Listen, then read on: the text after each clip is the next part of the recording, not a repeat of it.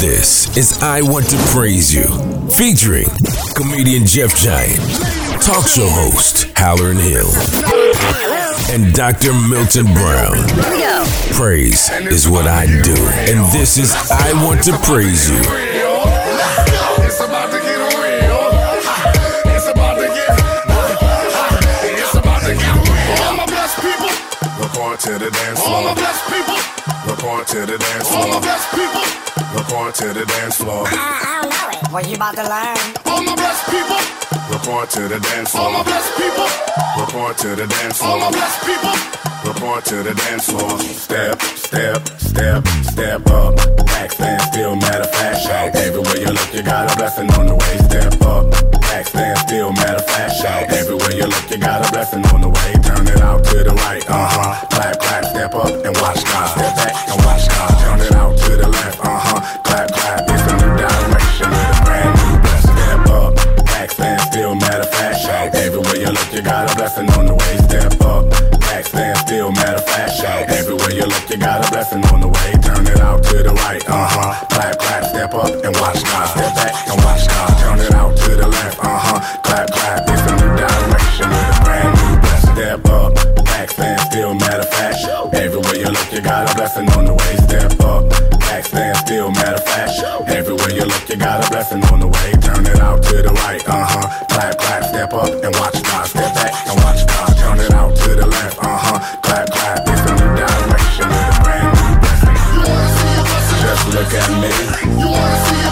Just look at me. Just look at me. Don't hate, take it up with God. He did it. Just look at me. Just look at me. Just look at me. Don't hate, pick it up with God. He did it. Just look at me. Just look at me. Just look at me. Don't hate, pick it up with God. He did it. You wanna see a blessing? Just look at me. You wanna see a blessing? Just look at me. You wanna see a blessing? Just look at me. Now stop. Humble is the way. Stay low. The lower you get, the more God's gonna bless you. The lower you get, the more God's gonna bless you. The lower you get, the more God's gonna bless you. Praises go up, the blessings come back down. The lower you get, the more God's gonna bless you. The lower you get, the more God's gonna bless you. The lower you get, the more God's gonna bless you. Step, step, step, step up. Back stand still, matter of fact. Everywhere you look, you got a blessing on the way. Step up. Back stand still, matter of fact. Everywhere you look, you got a blessing on the way. Turn it out to the right, uh huh. Clap, clap, step up and watch God. Step back and watch God. Turn it out to the left, uh huh. Clap, clap. It's a new direction with a brand new blessing. Up, back stand still, matter of fact. Everywhere you look, you got a blessing on the way. Up, back stand still, matter of fact.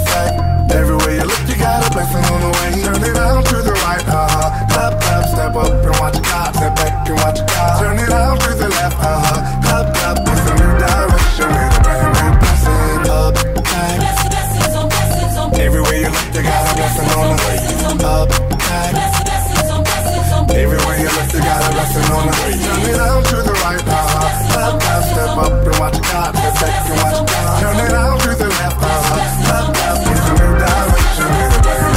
Look out, that's grace mercy, and it's chasing me. Look out, that's grace and mercy, and it's chasing me. Look out, that's grace and mercy, and it's chasing me. Look out, that's grace and mercy, and it's chasing me. Oh, it's so crazy how blessed I am. It makes me wanna drop a tear. There's only one way to explain. God wanted me here. All my blessings they come from you. All these blessings they come from you. All my blessings they come from you. I give praises where praises due. It's so crazy how blessed I am.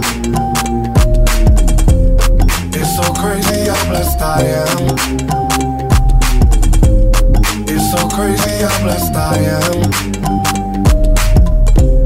It's so crazy how blessed I am. I give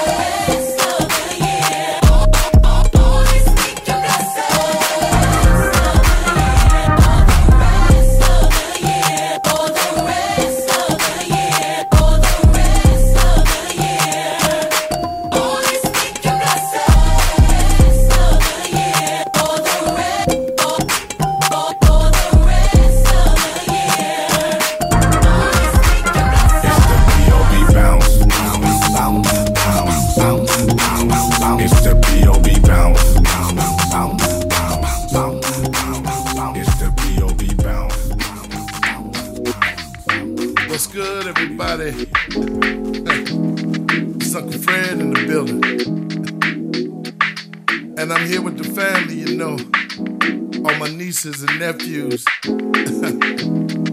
Gotta mess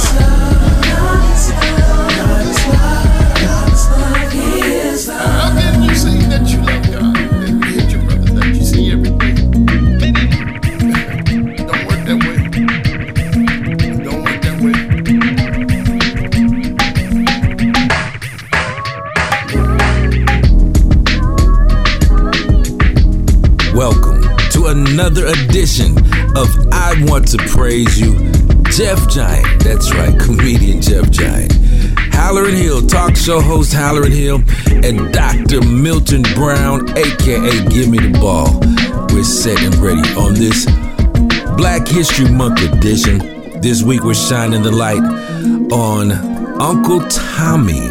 Uncle Tommy, who was Uncle Tommy? His name is Tommy Richie. He eventually became an air traffic controller. He was in the Air Force.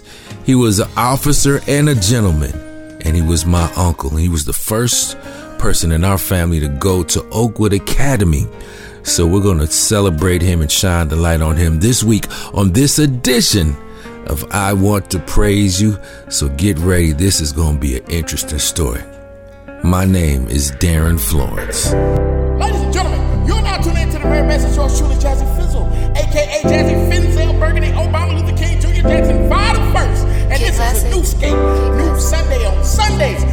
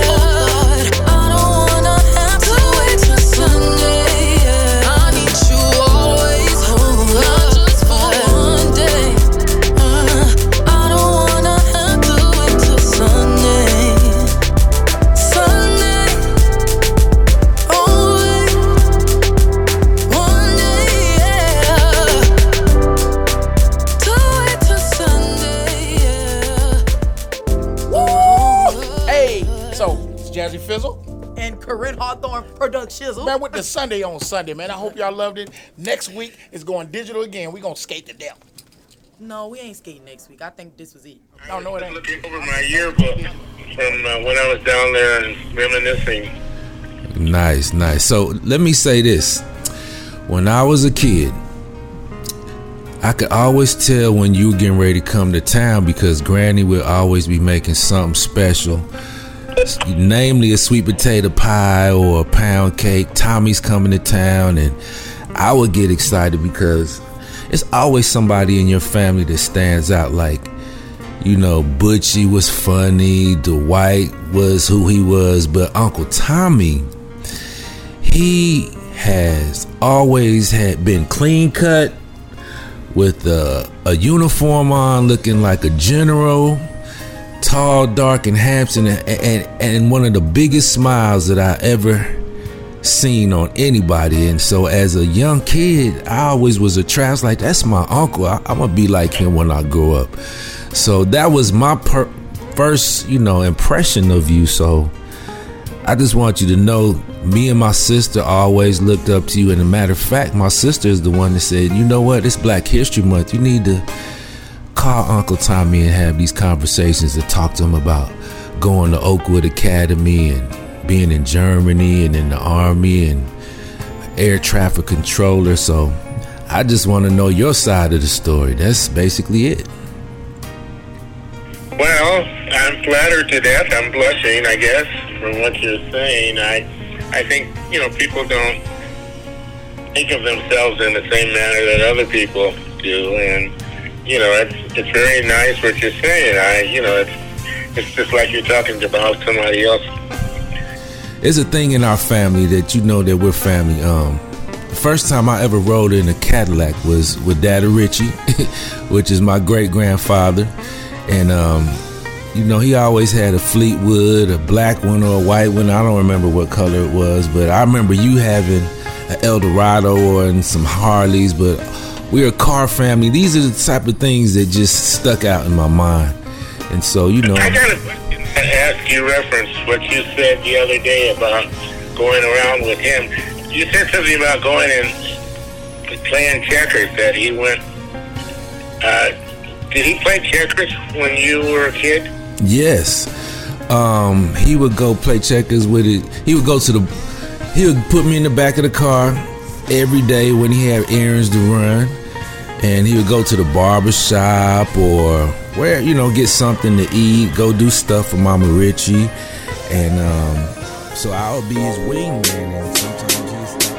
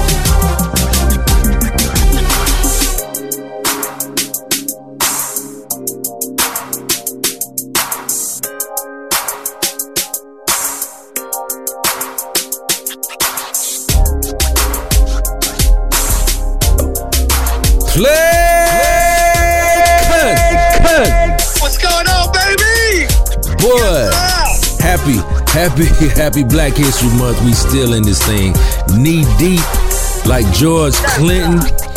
Understand me, and uh, one thing about life, and two things for sure. It is officially All Star Weekend live from Cleveland, Ohio. Man, Oh yeah, in Cleveland. are you excited You know about it? got to say? Are you excited about it at all? Oh, I'm very excited. I hope they got their face condoms on. Double up. Double up with your face condoms. Stay protected at all times. And you got to explain what is face condom because Dr. Milton Brown has come up with the term face condom as mask. They better get all their shots for that. They got to get their shots, their vaccinations, and make sure Kyrie don't play too, since he don't want to play no other time. But that's a whole nother conversation. Man, tell me about some of these young guns coming up through the All Star game, cause, cause you know John Morant is one of my favorite players, but there's one other person that I'm loving more than John Morant. Can you guess who that is? Oh, let me see. One other person more than John Lorette. Is he a forward or a center? He is a guard. He's a guard. Uh, not the little boy from Cleveland. No sir, no sir, no sir. That's not it. I'm gonna give you one more chance. Oh, Atlanta Hawks. Come on.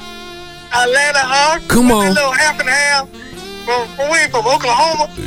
Hey man, that's our own Steph Curry. Ice tray. Trae, Ice tray. He gonna shiver on you. He gonna hit the three and hit them shoulders, boy. He gonna put them shoulders. You know I know. Ice oh Trae. Little Trae. Ice Trae Young. That's Come right, on, baby. man. That's right, man. Come on now. I love, I love, I love them Hawks. Them Hawks is doing good. Shout out to them Hawks. And I uh, Trae might never cut his hair because it ain't gonna ever grow back that little thin stuff on his head. yeah, he got he got that uh he he got a sunroof opening on the top of his head. I said, Trae, stop running. Stop running. I'm. I'm melting. I'm melting. I said, dribble backwards, Trae. Dri- dribble backwards. Hey, but his shot is wet though. We gonna keep it wet. Hey, listen, man, you gotta tell me about speaking about basketball. You know, we went to HBCU, Oakwood University, a historically black college and university, but we also had a high school on our campus called Oakwood Academy. and you said we got an issue on the basketball squad, so I want you to explain to the people oh. what's going on.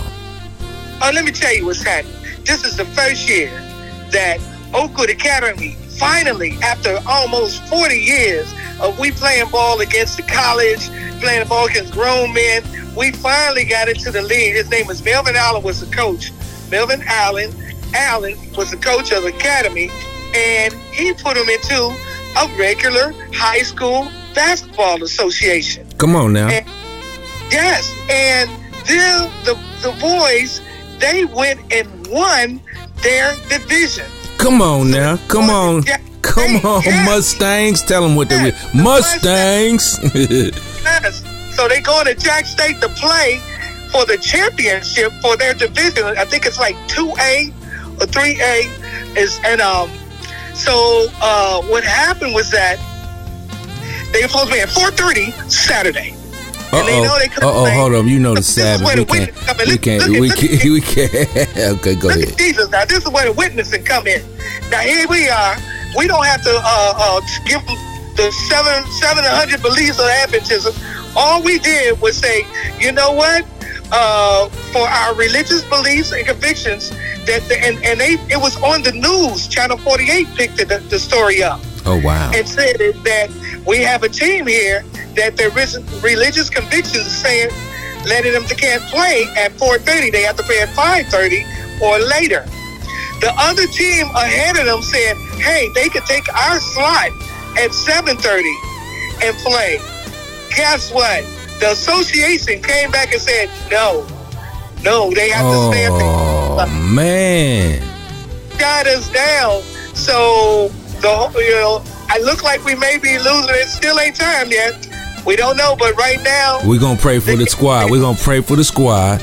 and hope the the- Lord work it on out. We gonna you, but we know we can hoop. We've been hooping, but we've been going to places around the country, around the world, and just balling out for years. So we ain't got to prove nothing. But we do love basketball at Oakwood University, a wonderful HBCU. And if you come up there, we gonna shoot your lights out. Tell them, cuz. That's it. But this time we put a. But look here. Look at the witness that we did.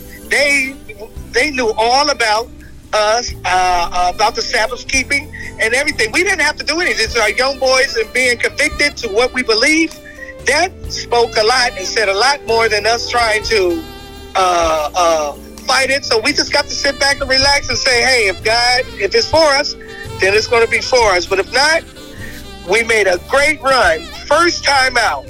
Come on, And man. guess- guess what, cuz? What? Since the COVID nineteen, we never we didn't have one home game. They had to play all their games on the road. Oh wow, that's amazing. Yeah.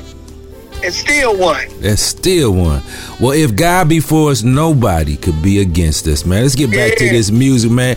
Happy Black History Month, cuz, uh, and I appreciate you as always, man. You know we got to get up out of here, get back to this music, man. Anything you got to Oh, say before we get out of here? Before I say man, peace. One one uh one one story about uh hush puppies. Uh back in the day when the Negro slaves was running away, so they used to make hush puppies. So when the dogs started chasing them, guess what they threw out there in the yard? They used to Guess throw them hush puppies to the dogs so they'd be quiet, and they couldn't catch them. I know that story, man. Come on. That's where they came up with hush puppies. And you still eating them with with, with tartar sauce and fish and grits, man. Let's get back to this music. I'll holler Hey, at you and with next the white man chasing after me, I'm still eating. He gonna catch you. You still eating that fish. Get up, but run. Look, at Harriet Tubman said, keep going. Keep going. I better put that face condom on, baby. Keep going. You can't deny. Yeah. I holler at you next week. Peace. love you, and there is nothing you could ever do about. If you get off track, turn around and come right back because we love you, and there is nothing you could ever do about. If you lose your way, you still got a place to stay. So touch somebody find out that they understand when you tell them what you've been through, who you are, what you had to do. Believe it when you hear them say that the God we serve has made a way you to lay your burden down. Rest and make a joyful sound because we love you. There is nothing you could ever do. Oh no, about if you get off track, turn around and come right back because we love you and there is nothing you could ever do about if you lose your way. Still got a place to stay, so hug somebody now. Hold tight till you let it out. Somebody's gonna stand right here and wipe away every tear. And if you need a friend, don't you wait outside, you can come on in. But even if you take your time, don't rush. It'll be alright because we love you and there is nothing you could ever do about it. If you get off track, turn around and come right back because we love you and there is nothing you could ever do about it. If you lose your way, you still got a place to stay. So just love, love, no fear. Follow me, let me hear you saying. Just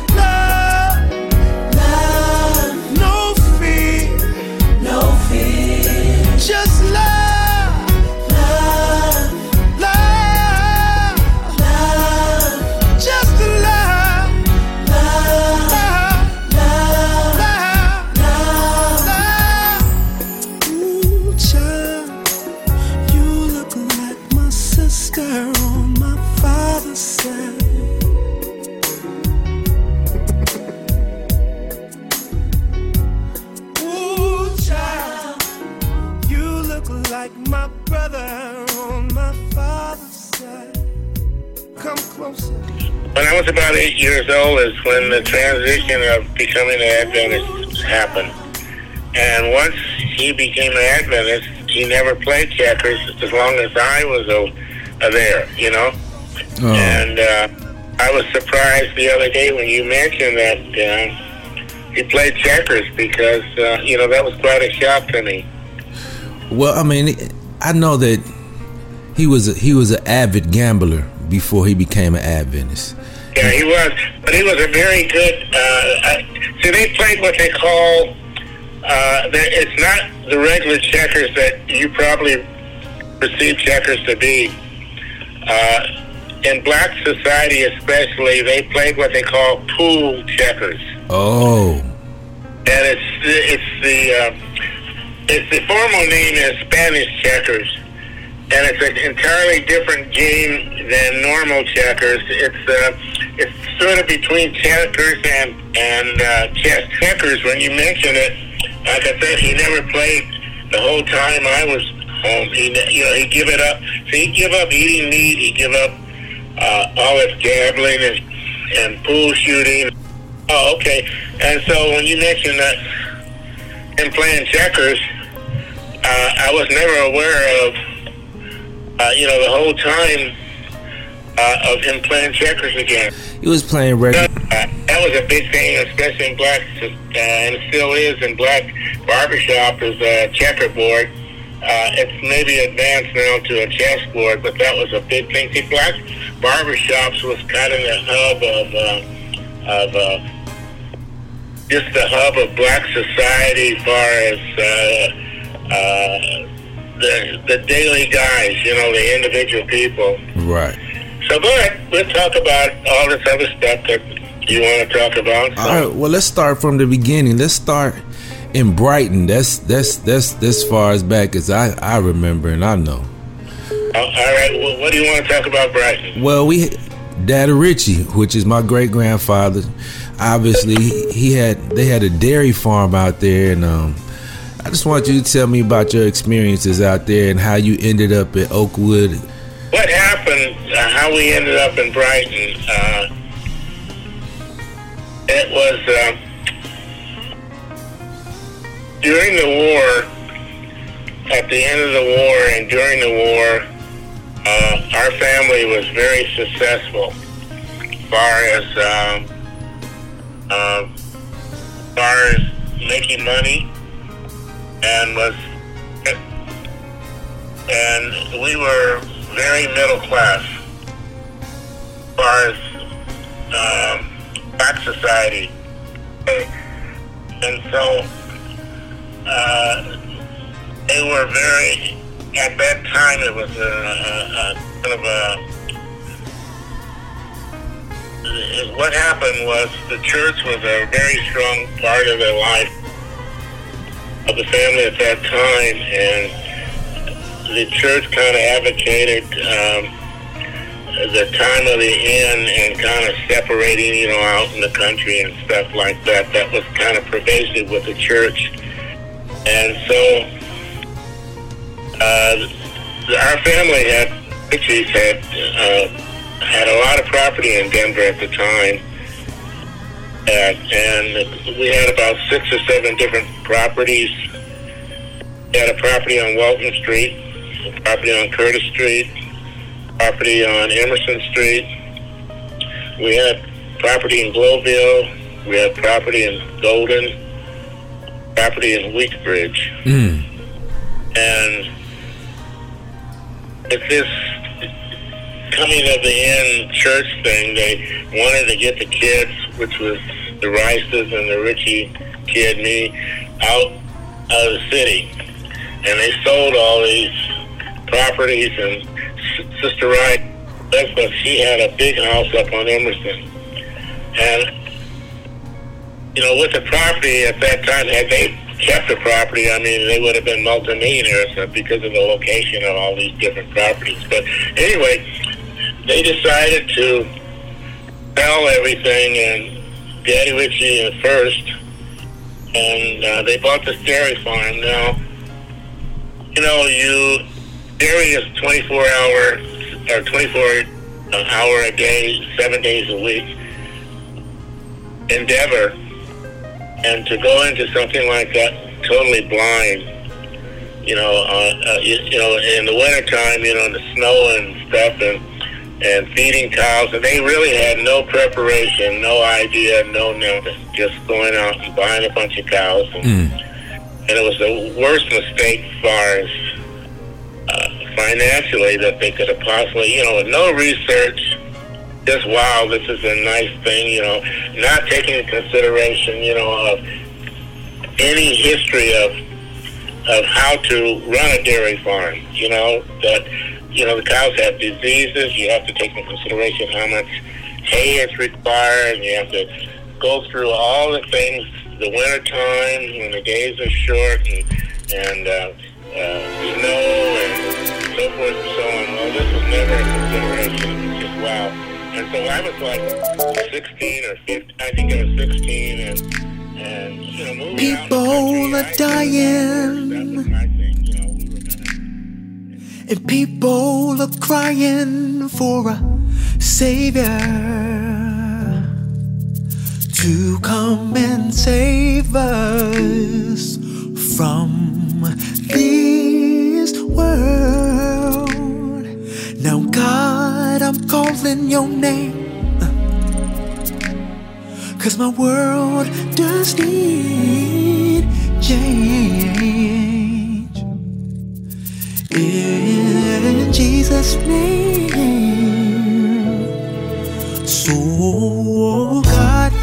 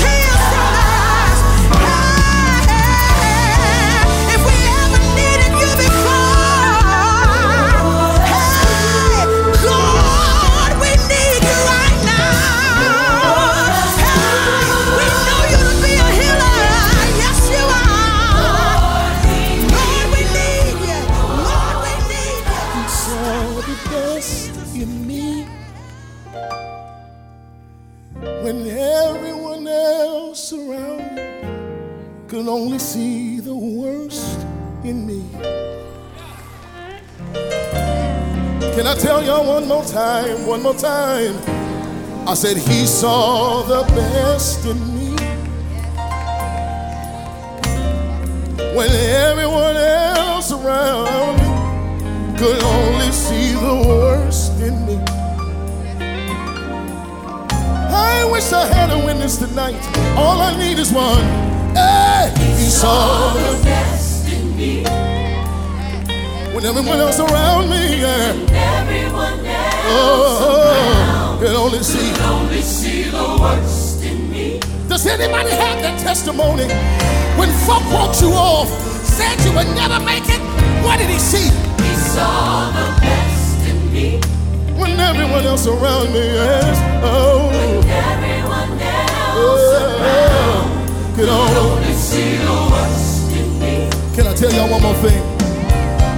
tell you one more thing. Listen to this. See, he's mine, and I am his. It doesn't matter what I did. He only sees me for who I am. Does anybody know that tonight? Oh, oh, oh, oh. see, he is mine, and I. Said it doesn't matter what I did. See, he only sees me for who I am. Help me sing it. The girl said that he is mine.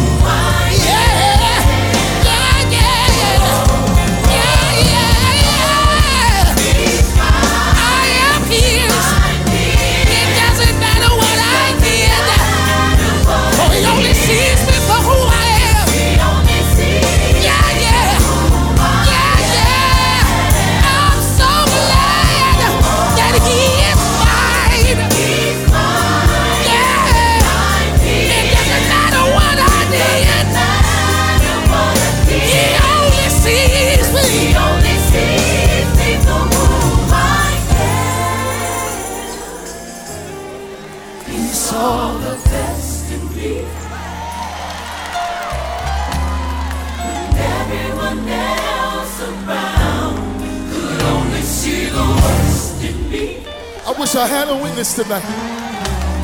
Can I ask y'all one question? The question is simply this What did he see? He saw the best. I can't get no help up in here. Because there's some folk in here that people have wrote you off, said you would never amount to anything, said that you would never end up being anywhere. But Myron, tell him one more time, what did he see? He saw the best. When mama said you would never be nothing. When aunties and uncles said that you would never amount to anything.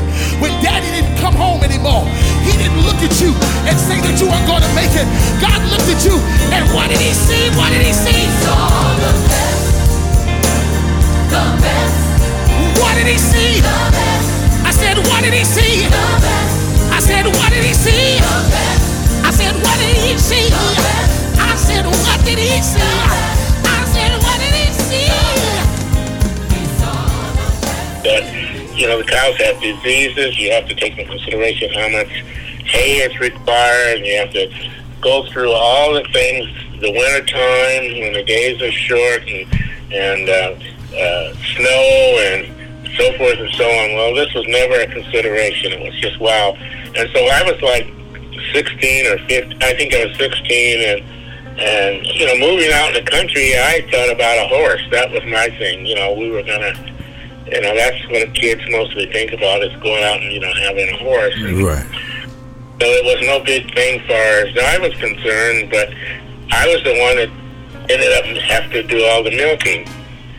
Uh, you know, and it was like you're stuck out there, man. You have to do the morning milking, you know, get the cows out, you have to process the milk, you know, as far as uh, you had to take the milk from the milk parlor to the, uh, uh, they had a little place where the milk would cool and you know that evening you had to milk them again, and and I mean you're you're and that's like no days off, man. It was like well anyway, uh, it worked out pretty good for the first couple months, and then I had finished Mile High Academy, and so I was scheduled to go to Oakwood Academy. So Mama Richie and Daddy Richie and the Rices were stuck with the milking, which was quite a thing for them to be stuck full time. And it was kind of a disaster also for them because, uh, you know, they uh, they just couldn't keep up with it, you know. And then uh, they uh, they uh, inspected the milk from each place, and the milk had to be maintained at a certain temperature for as far as the bacteria count. And then uh, there was uh, hay, you know, during different times of the years, there's a shortage of hay, you know, or the hay prices go up. And so all this occurred, and uh, they just totally wasn't repaired. I'm sorry. And it just turned out to be a, a total financial disaster. Sis built a big house out there, Sister Rice, and she was in real estate at the time, and that flopped on her, and she had all the payments on the house that was coming due, and she had built this grandiose house, and and uh, they had some very bad problems with the house, and and uh, you, you were you familiar with Booker? Oh yeah, my grandfather. I I, I yeah, remember well, you him. know, he ended up going to the going to penitentiary, Yeah.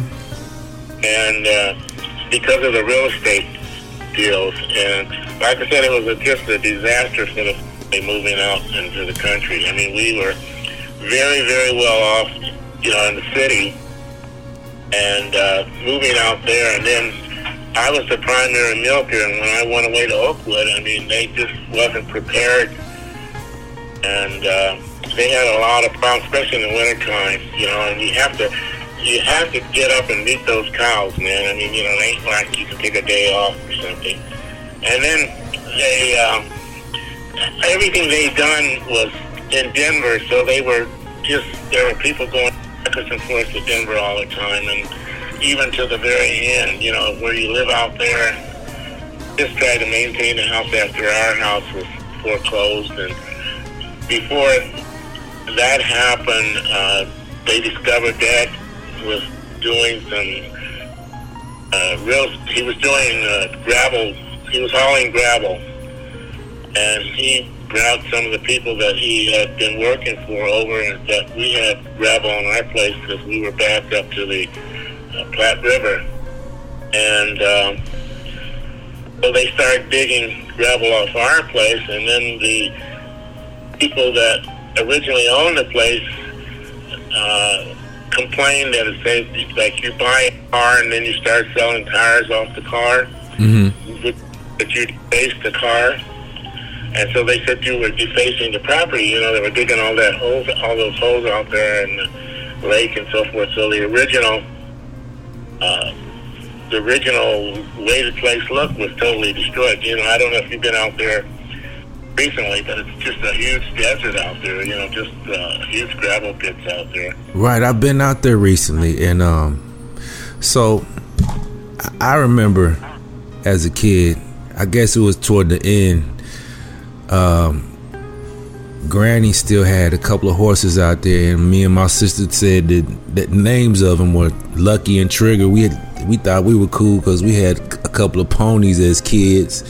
Um, but I remember going out to the they, they they dug a big lake out there and put fish in the back of, of her house, and I used to go fishing out there. And um, as I became older, recently I went out there and visited the property and I noticed that the gravel pits that you're talking about, and I did a little research, and a lot of those highways that they built out in North Denver, the gravel that they used came from that property, and I You know, was it came from originally. See, he brought the gravel people was a big company called Brannan, mm-hmm, and Daddy Richie had worked because he had hauled gravel and he had dump trucks, and he had worked uh, when we were in Denver with the. Uh, he bought a big tandem grand uh, gravel truck, and he uh, after the war, especially, there was a big demand for building. And anyway, he was uh, uh, working the gravel, and then he realized that we had gravel, and they were building the interstates at that time, and he brought them over, and uh, they started digging on our property, and then. Uh, you know, they uh, probably instigated the foreclosure because, you know, it was like it was a, to their advantage to own all that stuff, you know, and and so they probably instigated a lot of. Uh, they found that they could take over the property, which they ended up doing.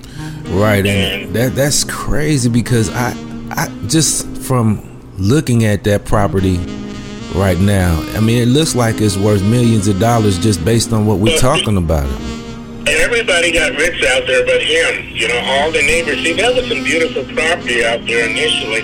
Uh, they on the bottom down there where the uh, river was was like a park. I don't know if it was like that when you were. Uh, maybe you missed all that, but they had uh, big cottonwood trees, and was a, a before the uh, river there was a stream that was natural spring that came through down there,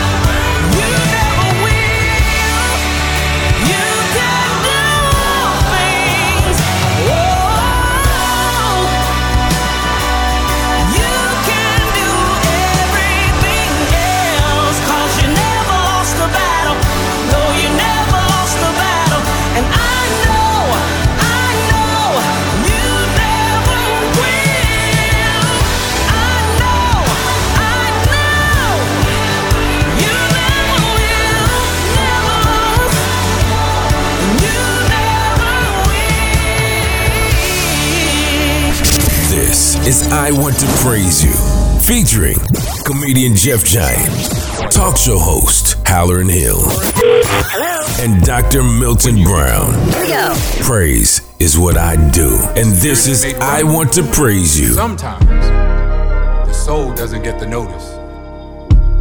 It has a hole in it due to things that's happened in the past hurt, abuse, molestation. But we want to speak to you today and tell you God wants to heal the hole in your soul. Some people's actions are not because their spirit is wrong, but it's because the past has left a hole in their soul.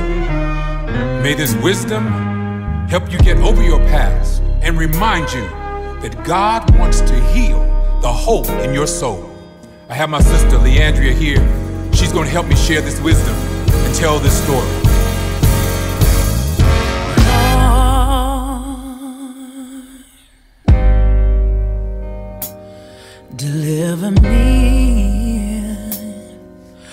Cause all I seem to do is hurt me.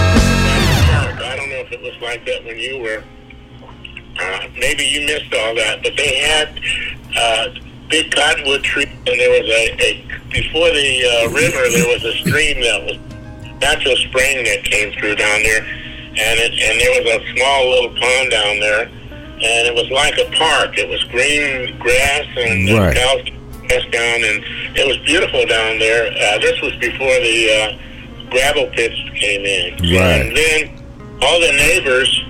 Uh, we were the only ones that they started initially digging the gravel, and then, you know, once it became all big, the whole area, you know, everybody sold their property, and uh, and it's just as you might, you know, have seen, it's just like a big desert out there, as far as you know, just the gravel pits, you know. Right.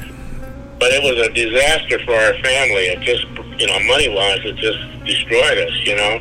It's crazy, man. The fact that you know had we not family wise got involved in all that, especially with getting to something like dairy where you have no knowledge whatsoever, you know, you know it's just a thousand and one different you know uh, things involved, and to have no experience and no uh, actually no workforce, you know. And at, at their age, you know, to get into something like that, you know, people kind of always uh, you know, we have an America dream where uh, where you uh, the white picket fence, and and then as you get older, you retire in the country. You know, Right. and retiring to a dairy farm is no retiring to the country. You know, I could imagine. I could imagine. you cannot imagine the work. So you have to, when the cows uh, come into that little place where you milk them and they poop all over the place, and you have to clean all that up, and it has to meet health standards. That's a big problem. And if you're not adequately cleaning up and cleaning up the equipment, and then you have to be familiar with all this stuff, and then your cows can only produce milk for so long, and then they have to be bred again, and uh, you know they just don't produce milk forever. Right. Are you aware of that? Yeah, I, I, I am slightly, um, and especially now that you mention it, it makes sense if they if they're not bred. I mean, they- they're not going to bring, you know, produce milk. Yeah, so you know, and so you have to have a bull, and and then that caused a lot of problems, and and then they have a dry period. You know, they and so you know how many cows are producing, and then. Uh, uh, but see, that all you know, somebody should have accountability of you know what cow, how much they're producing, and when you don't have any sense of all this stuff. Like I said, you know, like kids grow up in 4-H and uh, go up with their parents and they learn and they study and they, you know, ag- uh, agriculture and have some knowledge. But when you go into something like that, cold turkey, when they bought the place, they just sent out every day to milk the cows, you know. I'm 16 years old. I'm from the city. Hell, I don't know nothing about Right. cows and you know, and then the management, you know, and then you have to your production ag- against how much milk you know you're producing, and and all the expenses, and like it was just a a super disaster. And considering how well we were off prior to that, you know, Right. and then they ended up with Blowfield. That was the last piece of property that the folks had, the Richies, and uh, you know it was a junkyard, and they ended up actually. That was the only place that they salvaged of all the property that they had. Now that was that was the junkyard that Daddy Richie had, right?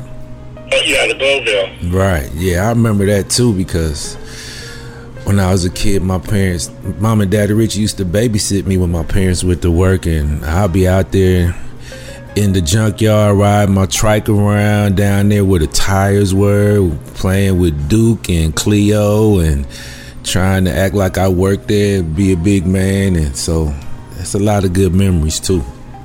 Yeah, that um, it, it was, you know, where if you look back in hindsight, where you know we were, and I say we as a family, because I kind of was out of all that because I was, you know, when I was 18 years old when I went into the service, so everything that was transpiring, I was basically out of it, and I had no, you know, knowledge of what, you know, they never did. See, in my case.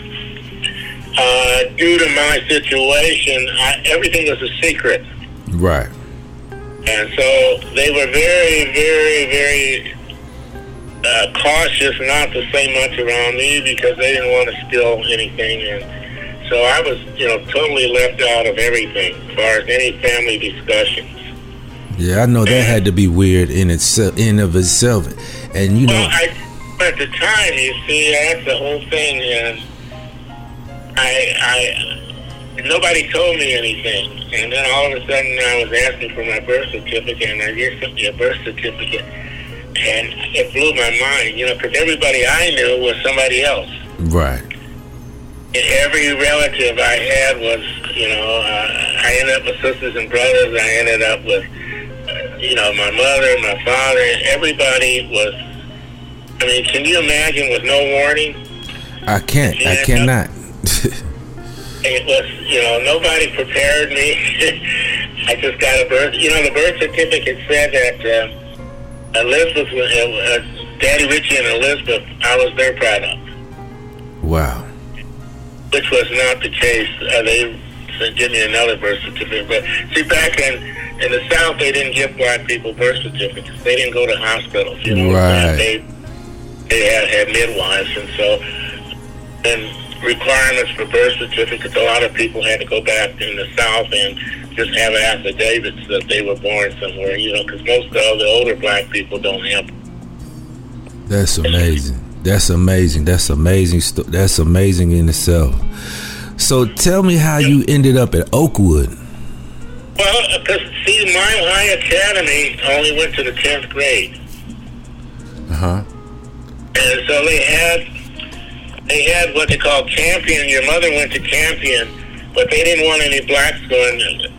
That was a problem with they didn't want any black. See, Campion was a, a boarding school, Right. and they didn't want you know they didn't want they didn't want any blacks.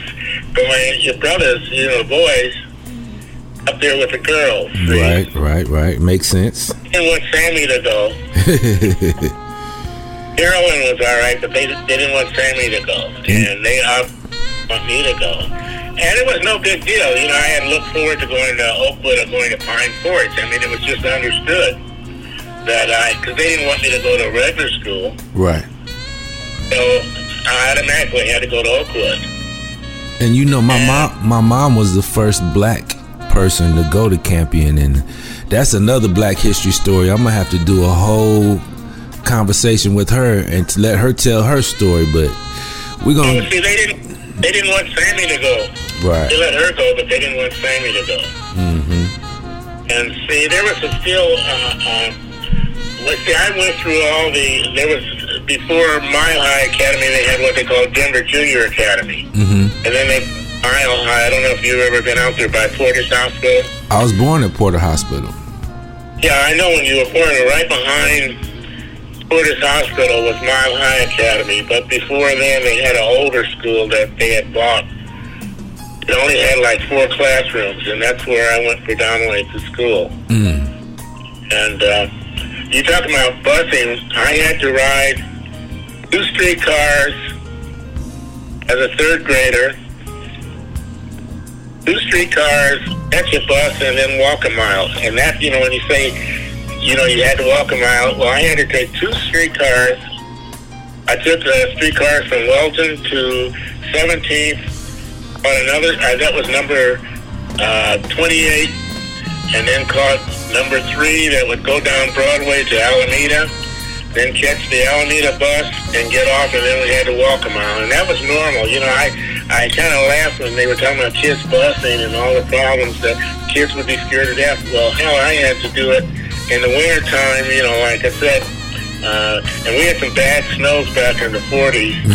and you catch some, you know, as I said, and then they transitioned to buses, so I ended up where I catch two buses, or three buses, actually, before they ended up with a school bus.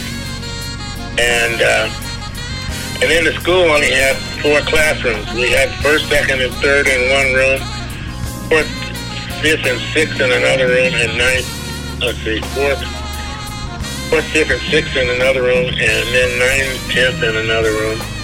And then the tenth was the highest grade. And that's how come I ended up going to Oakwood.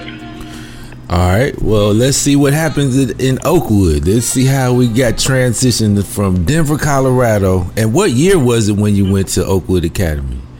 Uh, 1952. Okay. And uh, it was kind of interesting on the way to Oakwood. Uh, I left Denver on a train. Remember to cover me that I might grow in peace. Remember to keep me lifted that I might go in spirit. Keep my name on your lips when you pray.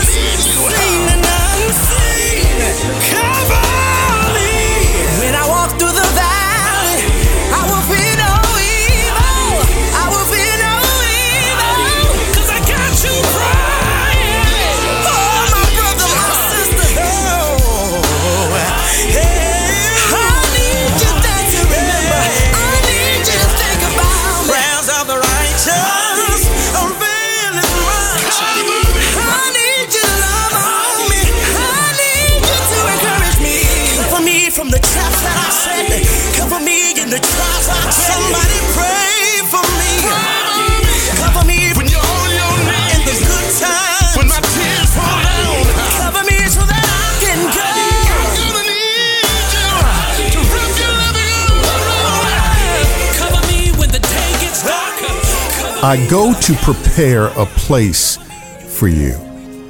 This is Hallerin Hilton Hill with another reason to praise. I love that passage. God, since the very beginning, has been in the business of preparing a place for his children. Think about it. He made the garden before he made Adam. He made the garden before. I was thinking about all the places that were prepared for me before I got there. For instance, I'm a graduate of Oakwood University, as are my parents, all four of my siblings, an uncle, a couple of cousins for good measure. Oh, and I've got uh, nephews and nieces. My father, though, was the first in his family to go to college, and he went to one of the few places that had been, catch this, prepared for people of color in those days. Oakwood was founded in 1896 on a former plantation, once home to Dred Scott, 16 students were there at the founding of Oakwood Industrial School. This place was prepared long before I was born with me and thousands of others in mind. And that prepared place made space in this world for my father and ultimately changed our entire family's trajectory. A place that was prepared first for slavery was transformed into a place of freedom. Because that's what God can do. God can take a place, a life that was prepared for one thing, and repurpose it so that it produces something that changes generations. And when you step into your prepared place, you open the door for all who will come behind you, just like my father did for our family. And God is still in that business. He looked at his worried disciples and told them, Let not your heart be troubled, because I go to prepare a place for you. Just like the founders of Oakwood took a plantation and moved from growing cotton to growing champions, so too God will take this old earth and swap it out for a new heaven and a new earth. And that's another reason to praise.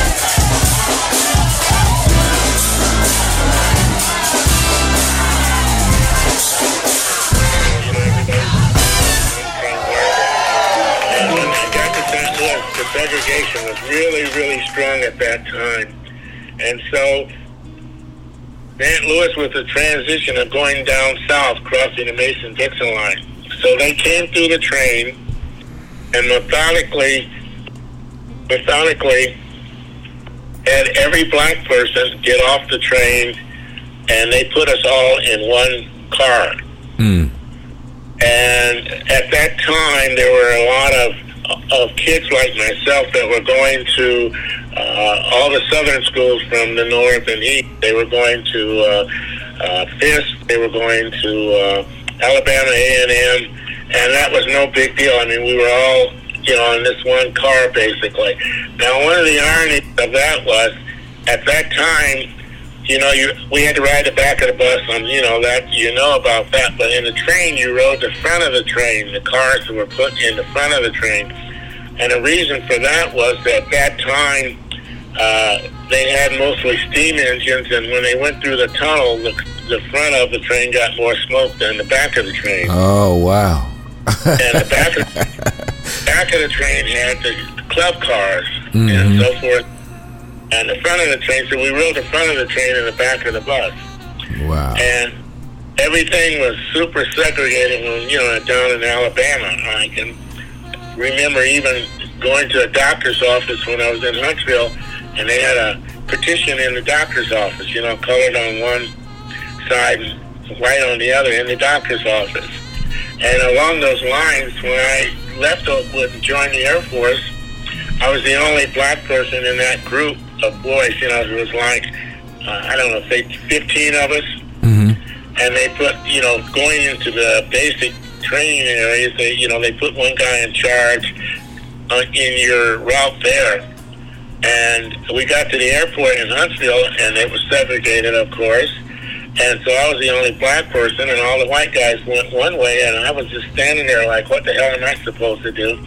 And the lady realized my predicament there on the entrance, and she sent me there with the uh, with the white kids. But you know, the segregation was that that rigid. You know, I know that made you feel uncomfortable. I know just coming from Denver. it, it made you embarrassed, but but the way of that was the way of life.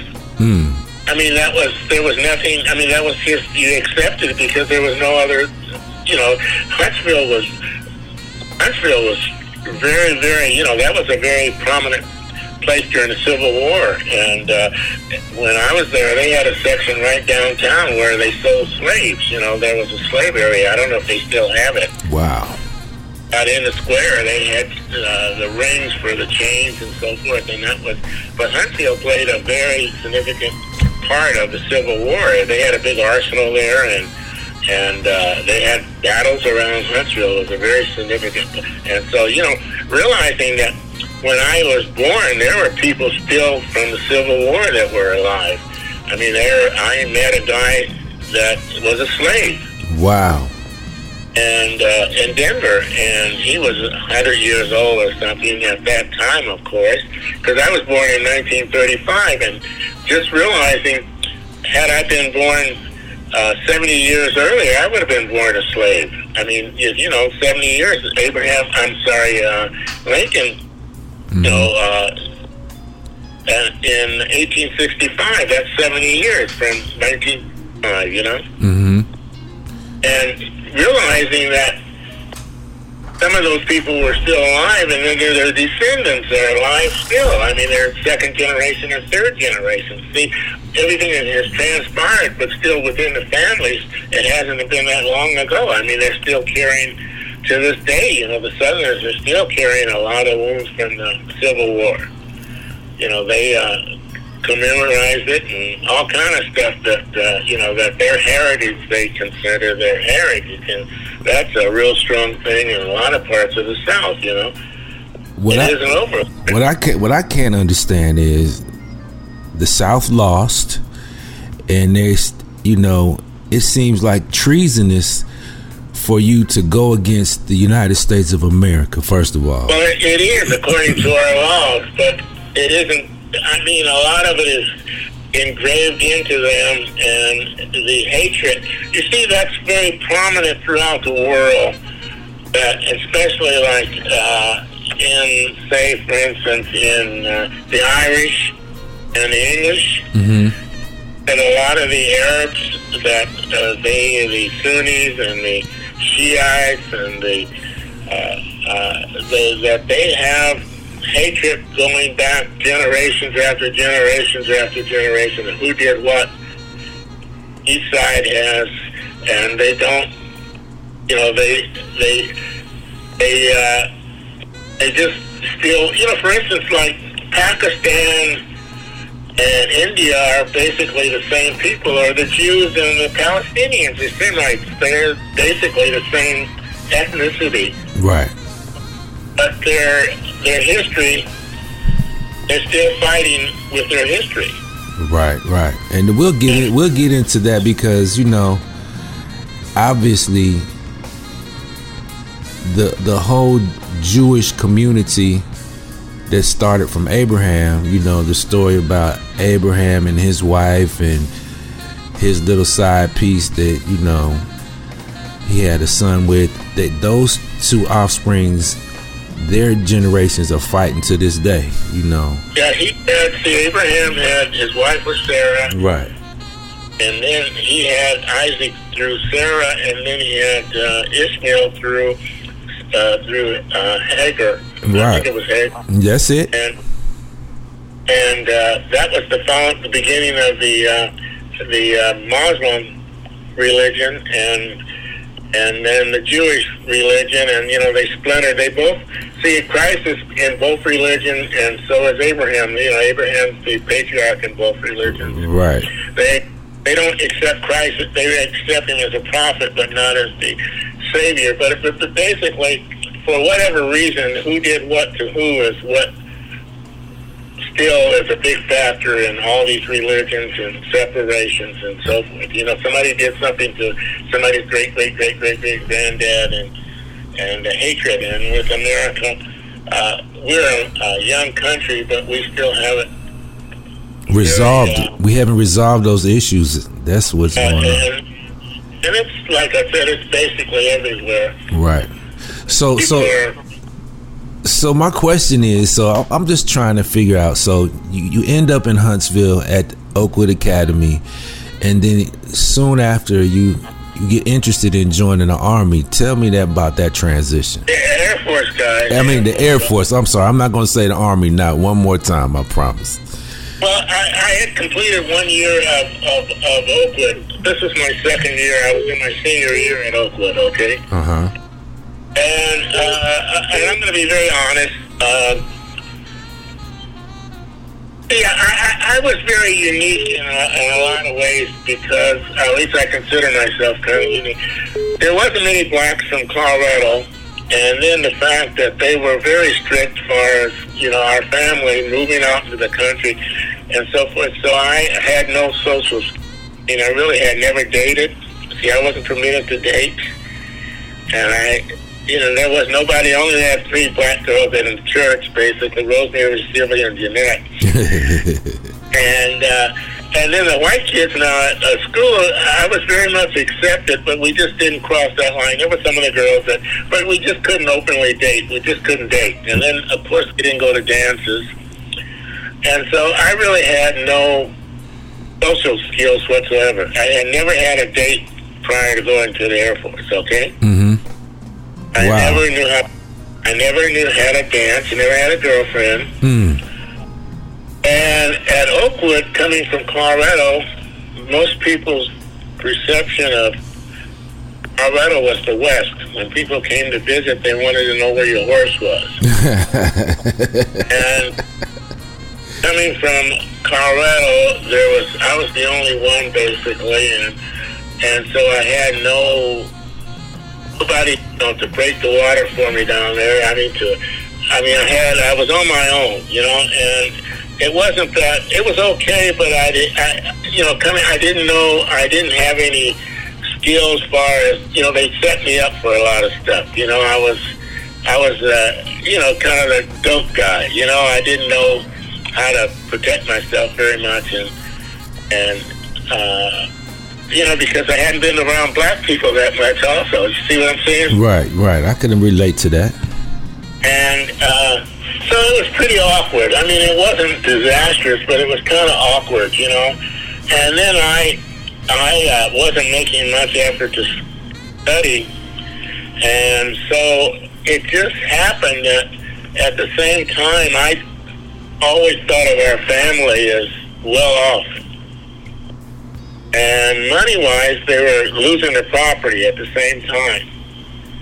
And it just so happened by me going out the air, going into the Air Force was a savior for the family for for, for paying you know my tuition down there. Mm-hmm. See that happen at that you? Oh yeah, it was just something I was moving on the table. Go ahead, go ahead.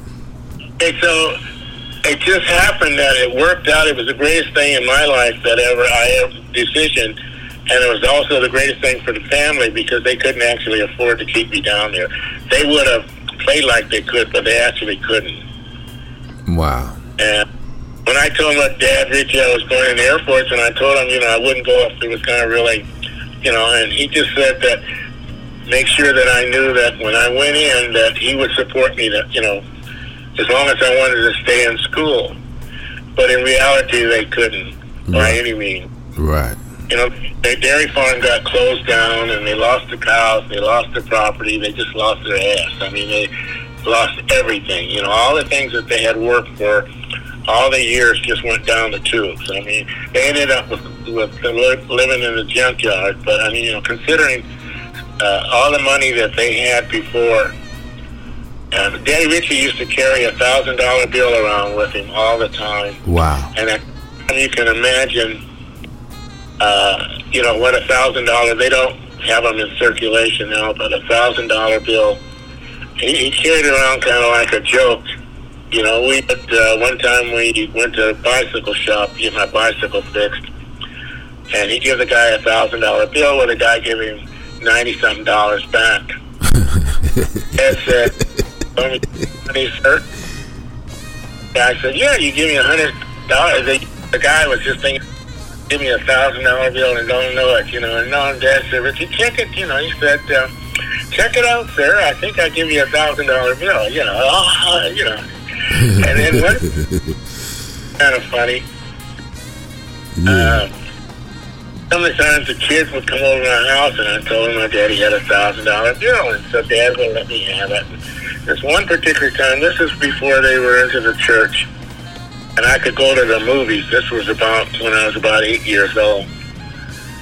And so I showed the guy the thousand, the kid the thousand dollar bill, and just went to, to the movie. And at that time, as a kid, we really never carried paper money. We always had change, you know, and so mm-hmm. it was just. So anyway, at the movie, it was a Roxy movie there on Welton.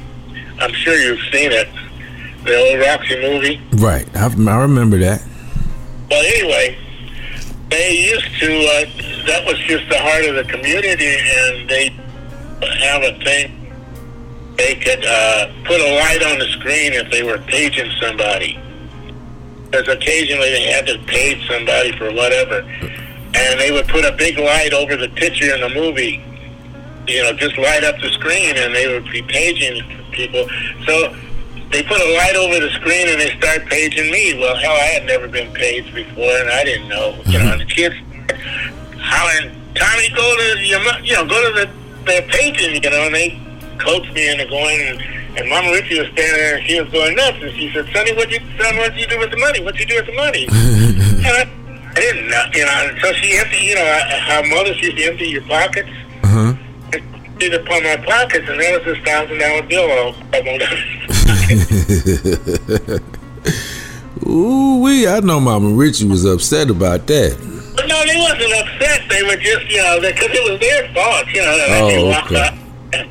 But I mean, it was just a, a, a anecdote, you know, where, uh, you know, I went to the movie and and then, you know, because I didn't know I had it still, Oh, okay. And it was all crumbled up in my pocket because I never carried paper money at that time. Right.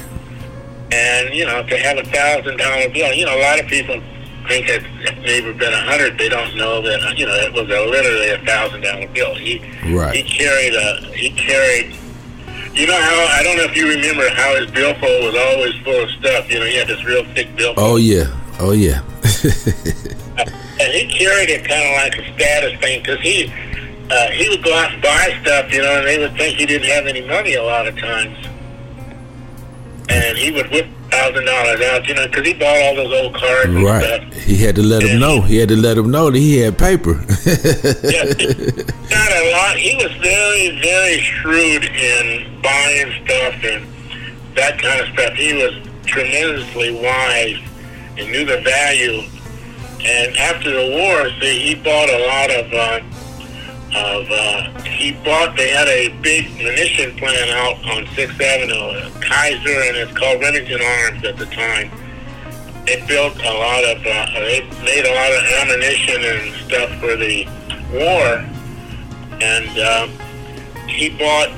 So everything after the war, people were building new houses and everything. So everything was salv- salv- salvageable. They didn't have access to new num- lumber. I'm sorry, new lumber and right away because they were building all the homes for the veterans and whatever. So everything from the old war plants, the the glass windows, the flooring, anything, the rails was sell. You know, you could sell all this stuff. Uh-huh. You know, the wood, and so he bought by he bought into uh, to to salvage this area out there, and they dug up a lot of the ammunition. You know, the the, the bullets that they had, you know, used and copper and stuff like that. And so, you know, like now they when they tear down buildings, they just tear it down. And but in those days, they went and salvaged all the stuff they could, all the iron, the pipes, everything. You know. Right.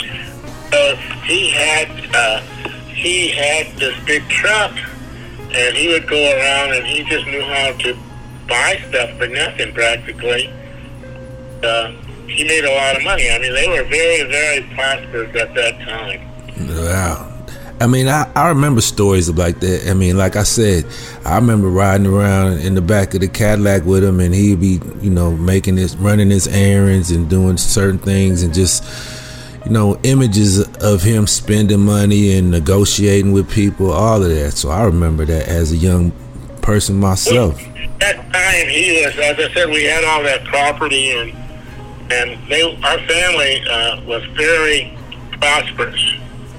You know, for black people at that time, we were in Denver. We were very.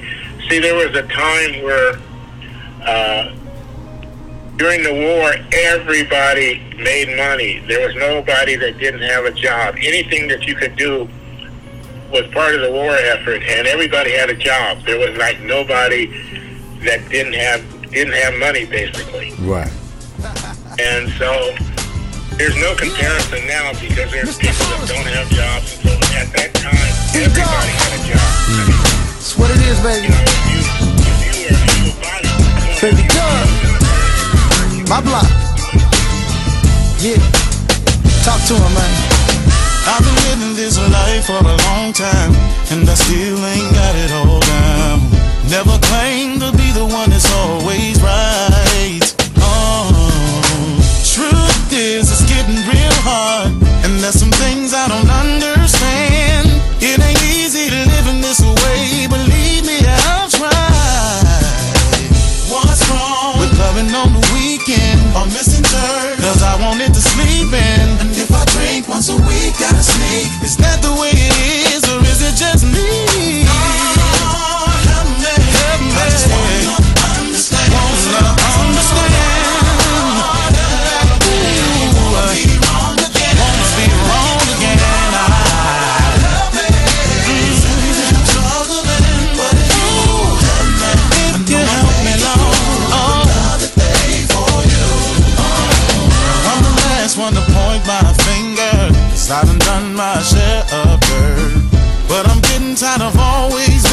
trial. Oh, I'm the topic of the he say, she say. When I don't want, I gotta love my neighbor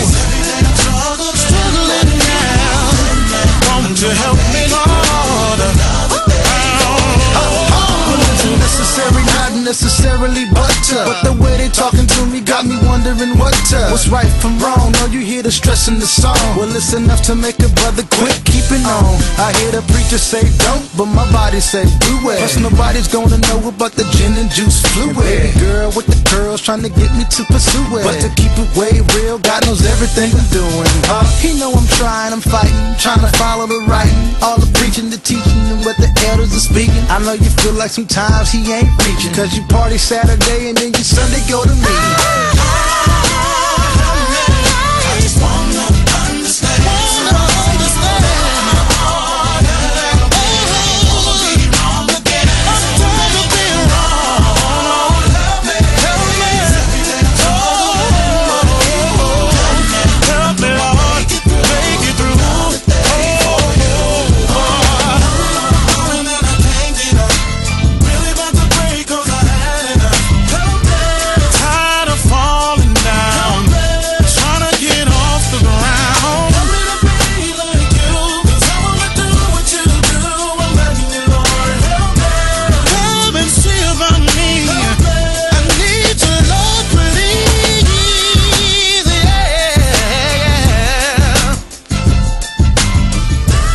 Thank you for joining us for another edition of I Want to Praise You for comedian Jeff Giant, talk show host Hallerin Hill, and Dr. Milton Brown. And special thanks to Uncle Tommy, Tommy Richie, a legend at Oakwood Academy. The interview ran over, so if you want to listen to the rest of the interview, right after this commercial break, we will finish the conversation with Uncle Tommy on this edition of I Want to Praise You. Thanks once again. And until next week, you know how I do each and every week. I, I Let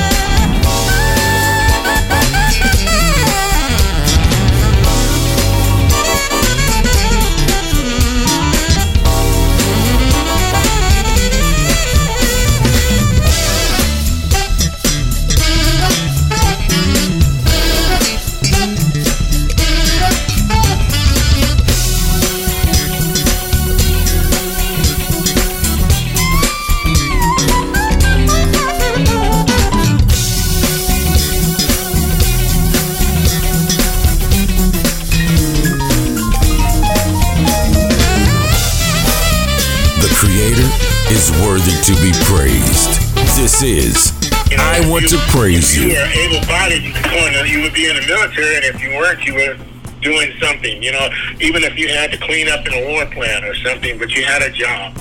Okay. And so there was just money all over the place. And then, you know, there were people like him that knew how to, you know, there are always people that know how to get the other people's money. And so he was able to buy stuff, especially being a minority person, you know, they would underestimate. He was a very intelligent man business-wise in that aspect of knowing the value of stuff. And so he was able to, he, he would go to this one place where uh, they would make, uh, you know, when they make cement culverts, I don't know if you know what a culvert is. It's the thing the water runs through under the road. Okay.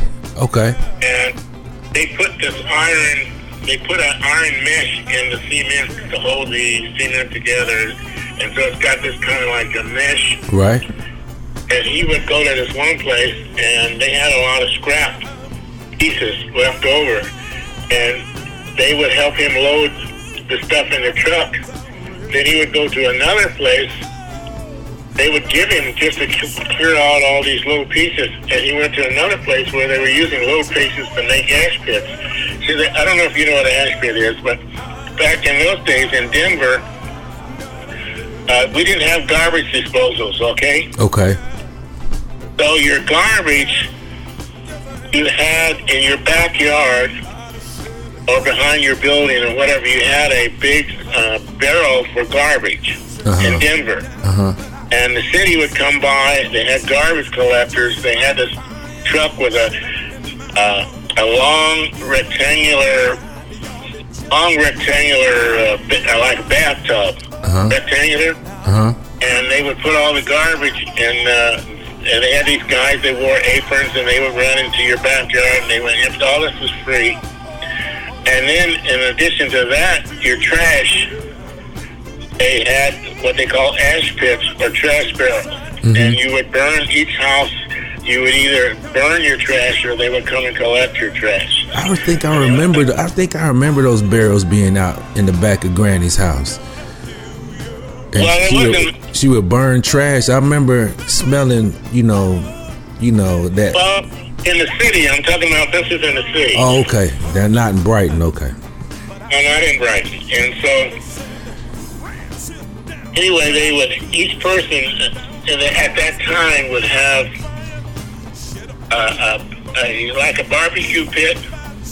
What he did was take it to a place where they would build these ash pits. Like each each individual house had its own ash pit, and they needed these little pieces of of uh, of uh, mesh, and he would sell them this uh, scrap because it was hard to come by. And so anyway, he would make maybe a hundred dollars a load, and uh, it was working great until he bought this big tandem truck. A tandem is where you have eight wheels in the back, and uh, big dump truck, you know, and they they were quite expensive and quite the thing. And so where he would he took that he had his name on the door, and, and they were a little apprehensive after he came up with this new truck because they were helping him load the old truck, and you know he was a good old boy, and and then he shows up with a new truck, you know, and that kind of put the kibosh on. Uh, you know, they kind of figured something was going on. He was making too much money as a black man. Let's say what it is.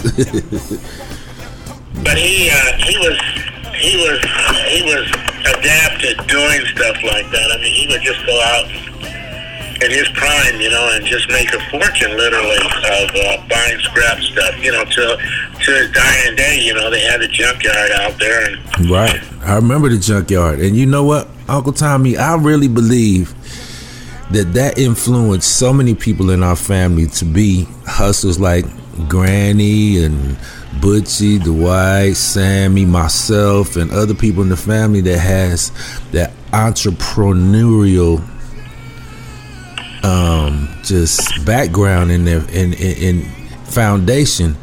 well, Dwight was a uh, hustler right from the beginning, man. Out there at the house in Brighton, you know, the the Rice House. Right.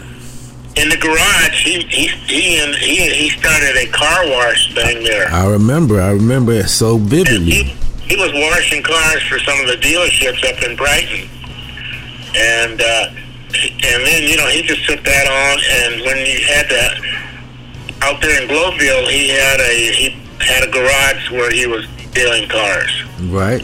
And he just, uh, Dwight was just kind of in that from the time he was a teenager, you know. I mean, he was driving an Eldorado by the time he was 18, 19 years old. Uh, and then Sammy was all over the place far as, uh, he was into car racing. Oh yeah, he was a ra- I mean, what black man is a drag racer? To this day, he he has rails, and I mean, I grew up around race cars, and I remember the can do. Do you remember the yellow can do that he used to have? Yeah, I have a picture of it. Oh, that was a that was a dope one, man. I'm talking about, and that was just right in our family. And then Butchie, he was a car salesman. He had a Corvette when I was a little kid, the the, the fastback, and those cars are worth probably uh, over a hundred thousand dollars to this day. Sammy had a Corvette also. The green one, the Stingray. I remember that green Stingray. they would race there on the highway. In front of Granny's house um, was the drag strip, and they would be out there. The church would come over. We have picnics, bonfires. The fellas would be out there racing. I mean, black people were doing stuff that I've never. I remember one time, Uncle Sam, Uncle Tommy, that we all got together and went up to um to the mountains. I don't know if it was the Royal Gorge or whatever, but Oh, it was, it was, I got a picture of you up there. It was up, uh, it was up to, um, hang on for just a second. Oh, it was Estes Park. Estes Park, right? And we had I have a picture of you, and uh, you got in. Uh, there was a, there was a. you and another kid from. He was from St. Uh, from um, Detroit was Detroit. yeah, that was my cousin. Um, that was Uncle QT's um, grandson. Yeah, and I have a picture of you and him in this parade. They had a Yeah, parade up going through town, and you were kids. You were about eight or nine years old or younger. And I have a picture of you up there at Estes Park. They had. Do you realize that was the fourth? Of, that was the. Uh, I think it was the June something of 1976. wow. And and let me tell you something that you might not have known. Uh, on the way up there, within a day or so, they had this big flood. Oh, okay. On the, that killed a hundred something people. They had the big, what was called the Big Thompson, Big Thompson flood. Through Estes Park, Right. and we were on a di- on the uh, there was a different highway, but the, the flood came down through town and killed all these people on the highway, and we missed it by a day or so. Wow. In a couple of days, our family it was like twelve cars that we had that went up there, carloads. Right, and when I remember that because we had Winnebagos and Eldorados and Corvettes, and it was uh, over a hundred black people and white people, and, and I remember we had boats because Sammy and Butchie was um, water skiing, and, and white people were looking like, who are these black people? That might have been a different time because we didn't they didn't do that at Estes Park on the one I'm talking about, the one that I have a picture of you. No, they didn't have any boats. Okay, but you do remember the boats when they used to go water skiing, right? No, uh, one, one of the boats was my boat. Oh, okay. That's here the truth comes. okay, I just remember somebody out there in the in the lake water skiing, and it was This just wasn't the time that I'm referring to uh, when when I got the picture of you up there as a kid. oh, okay. But uh, yeah, that boat that was in the garage, that was my boat, and uh, I had left it in there when I went to Germany. They had left it and kept it, and then Butchie got it out, and I don't know exactly, you know, what happened. But anyway, uh, that that boat was my boat. Oh wow. Okay. So now you got to explain to me how you got from Oakwood Academy to Germany and became an air traffic controller. That I, I okay. When I was in the air, I spent 23 years in the Air Force. That's a big jump, you know, between. And so when anyway, I went in the Air Force in '53, right? Right. From Oakwood, from Huntsville to the Air From Force. From Huntsville to the Air Force, Right. and then they. Uh, uh, I went to radar. I was in my career- what they call a career field. That's your type job, yeah. And I, got into uh, started off in radar. Okay.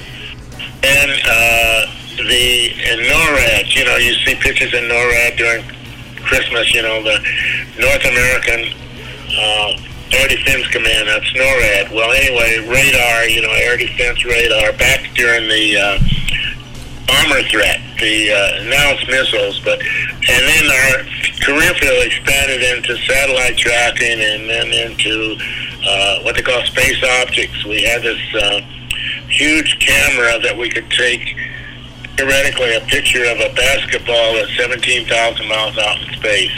Mm.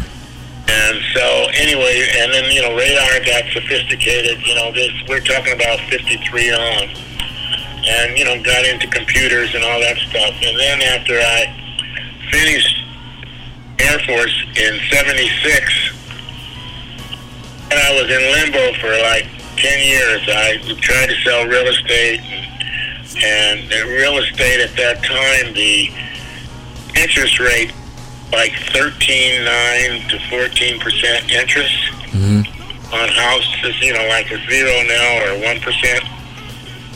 This was during the uh, Carter administration. Inflation was real high, and interest rates literally on a house and like on cars, but on a house it was 14 percent, 13 to 14.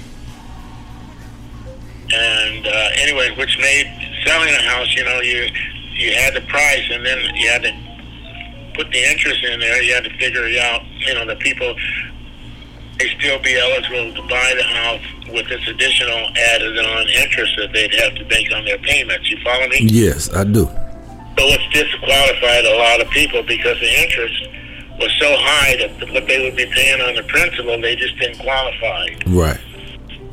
So anyway, there was a transition time, 10 years that I sold telephones and tried to sell telephones and tried to sell houses and so forth and timeshare and so forth. And I was retired, and so I had my retirement and uh, uh, but you know, I was able to just you know hang in there, and uh, it was was not a, a real bad time. And then they needed people air traffic control experience. Now I wasn't a pro a, a controller. I was a what they call an assistant, which was like a nurse to a doctor. We Uh-huh. did all same things. We worked in the same operating room, and basically you couldn't tell who's what, you know. But they, the the difference was they worked the uh, radar on the with the air. We provided a lot of the information that they needed. So, you know, it was and then I did a lot of the other stuff that was necessary, just comparable to operating room. You know, if you see everybody with a gown on, you can't basically see who's doing what. You know, Right. uh, Right. so I did that for 30 something years. You know, I retired basically uh, after my motorcycle accident from that. And so, you know, which provided, you know, with Social Security and all that, a pretty good income, you know, to now. So so here's my question. so there was a time that you told me that when you got to Huntsville that you didn't have a whole lot of social skills, you didn't date a lot, but after you left know, I didn't date at all. Right, but you left and went to the army and you came back with all these beautiful women. You came back to Denver with all these beautiful women. I remember Edie in particular that I was in love with her myself. That was my buddy. And so I used to be amazed, like, man, Uncle Tommy has got to be one of the coolest black people I ever met in my life. Now, okay, you about all that. All right.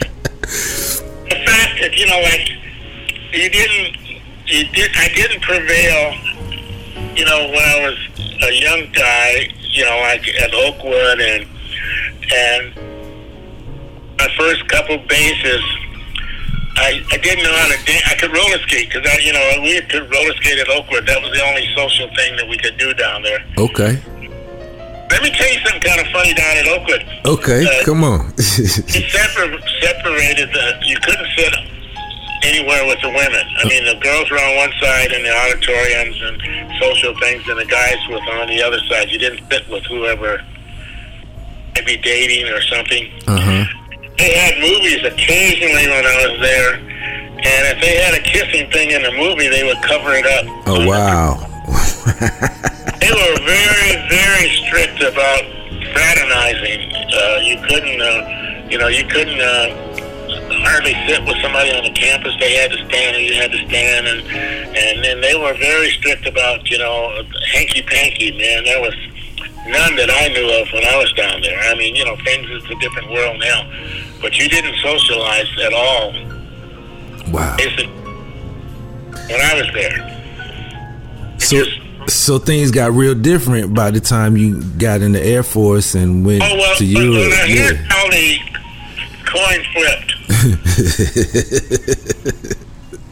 I, you know, I had been around white people more than I had black people, so I had no hang-ups about, you know, being uncomfortable with white people, and so by the time I went to Germany, I'd been, to, well, I went to Japan. Was like just turned 21 years old. I got got to go to Japan, and uh, at that time, when I went over there in the 50s, uh, their economy and so forth was that there were just women. It was prostitution, but it was just, uh, it was just, there were just thousands of women available. And I mean, to go there at 21 years old and you could just have any woman you wanted practically, it was just unbelievable. Okay, just you can't imagine to to the extent of going into a room where uh, it's full of women. They got numbers on them, you can say, "I want number 16, I want number 14, or whatever," and it costs you five dollars. you know. Wow. And you know, like all night, man. I mean, you know, and just to cut your teeth or something like that, it was, you know, and considering I had no prior exposure hardly, you know, to go over there and just have women by the hundreds, you know, and uh, I don't know if you can imagine, but just it was like unbelievable, you know. To uh, so anyway, so that kind of gave me a start, you know. Uh huh. Uh huh. Uh huh. And eventually, uh, being stationed in different places, uh, I always had a car, and and the fact that you know I didn't have any hangups about white folks when I went to Germany, I I wasn't that. They had what they call, uh, you know, joints at the brothers. A couple places where the brothers predominantly went. Uh, and you could go there and meet a gal right away, and but she had been normally, you know, guys would ship out, and then she'd, you know, catch the next guy, and you could go home with them, and and it, you know, it was really easy just to get a woman, but but it, but you know, I I was more or less wanted something different. You know, I said, well, hey, you know, this is a big city. I just don't want to go where just a couple old places where the brothers hang out. You know, and and so I started asking the guys, and they didn't seem to know anything. And so I asked the Germans, and so where they went, and so they told me, you know, the clubs that they went to. Well, tried, and I went, and they were, you know, like, you know, I was the only black guy there, and they, you know, they checked me out. You know, everybody's looking at you and how you behaved, and eventually, you know, they, I was accepted, and then it just multiplied tremendously. Where, you know, they would, uh, the bands would watch how I reacted. Soul music was the thing at that time, and they would watch and see how I reacted to the music, and you know, if I seemed to like the way they were playing it. And, and then the guys within the band, when they see me, they'd kind of give me the high sign on some gal, maybe to, you know, to hit on, and and then they would acknowledge that I was there, and then pretty soon the waiters would just give me the best seats, and and they'd make a big deal out of me being there, you know, like I'm a nobody person, and then eventually the owners and and you know they would uh, acknowledge me, and then I got invited to all kind of openings, and then it just multiplied to be a nobody person in a major city of the world and get treated like I did, and so. Uh, you know, Edith was no tramp. You know, she had her own factory. You know, all the money that she she spent all her money coming. I mean, she spent her money coming. You know, when you met her and all that. Right. So the caliber of women like Edith I was meeting, you know, where they weren't like you know, hand-me-downs and so forth. And uh, you know, Edie, I don't know, she was a classy lady, you know that. Yeah, she was. I mean, even as a kid, I remember just like, yeah, this is not the same. It's not no regular type of female, right? They, uh, and the folks, you know, when she wanted to come to Denver, well, first she came to, I was stationed in Florida, and she came to Florida, and, and she uh, was in Miami Beach, and she called me about it, the Key West, and she was in one of the biggest hotels there, and she called me, and I went up, and, uh, you know, I paged her, and she came down in a bikini, man, you know, and kissed me, and it was like, you know, one like in a big hotel, there's this blonde in a bikini, you know, and she's got her arms around me and Mm, stuff, and mm, mm. I know that was a woo in Miami. Oh Lord. Yeah, she had money, you know, she had her own company over there, and so, and then, you know, when she came to Denver, I told the folks that she wants to come to see me, you know, and if she could stay with me, and they decided that she could stay with me, that was kind of a no-no. Right. And they agreed to uh, let her stay with me, and that's when you met her. Right.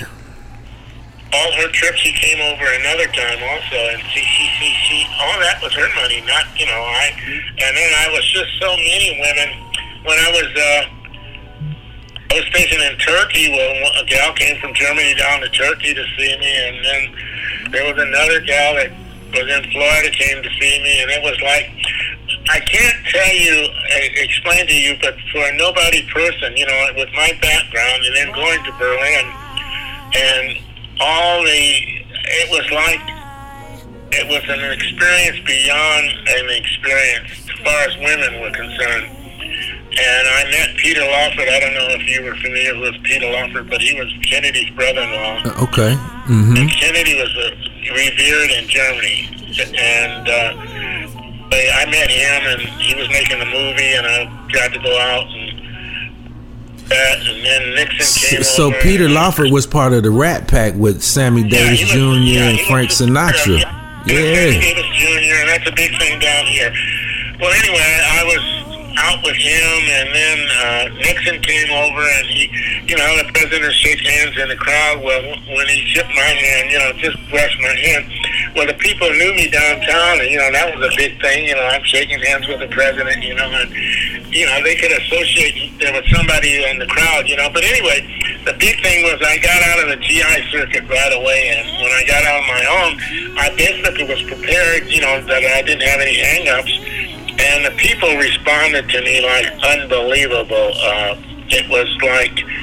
Uh, they were so protective of me, the German people, not the Americans, the German. Right. And I ended up with just women just coming at me like, you know, just, I couldn't dance that much, but I could dance a little bit. And I had my car and stuff. And they just came in by the dozens, literally. I mean, it was just to go into place and all these gals are hitting on you, you know. And I mean, the experience, you know, for me, where it was feast or famine and it, it just was overwhelming. You know, I, I, I got to the point where I was just, I tried to have, you know, have every damn woman over there. And, you know, it was just wearing me out. I mean, I wanted some peace and quiet. Just stay off. But wait, and I was trying to date like 13 or 14 girls at the same time. And, I mean, they were all demanding, man. And it was like undamn believable. I mean, you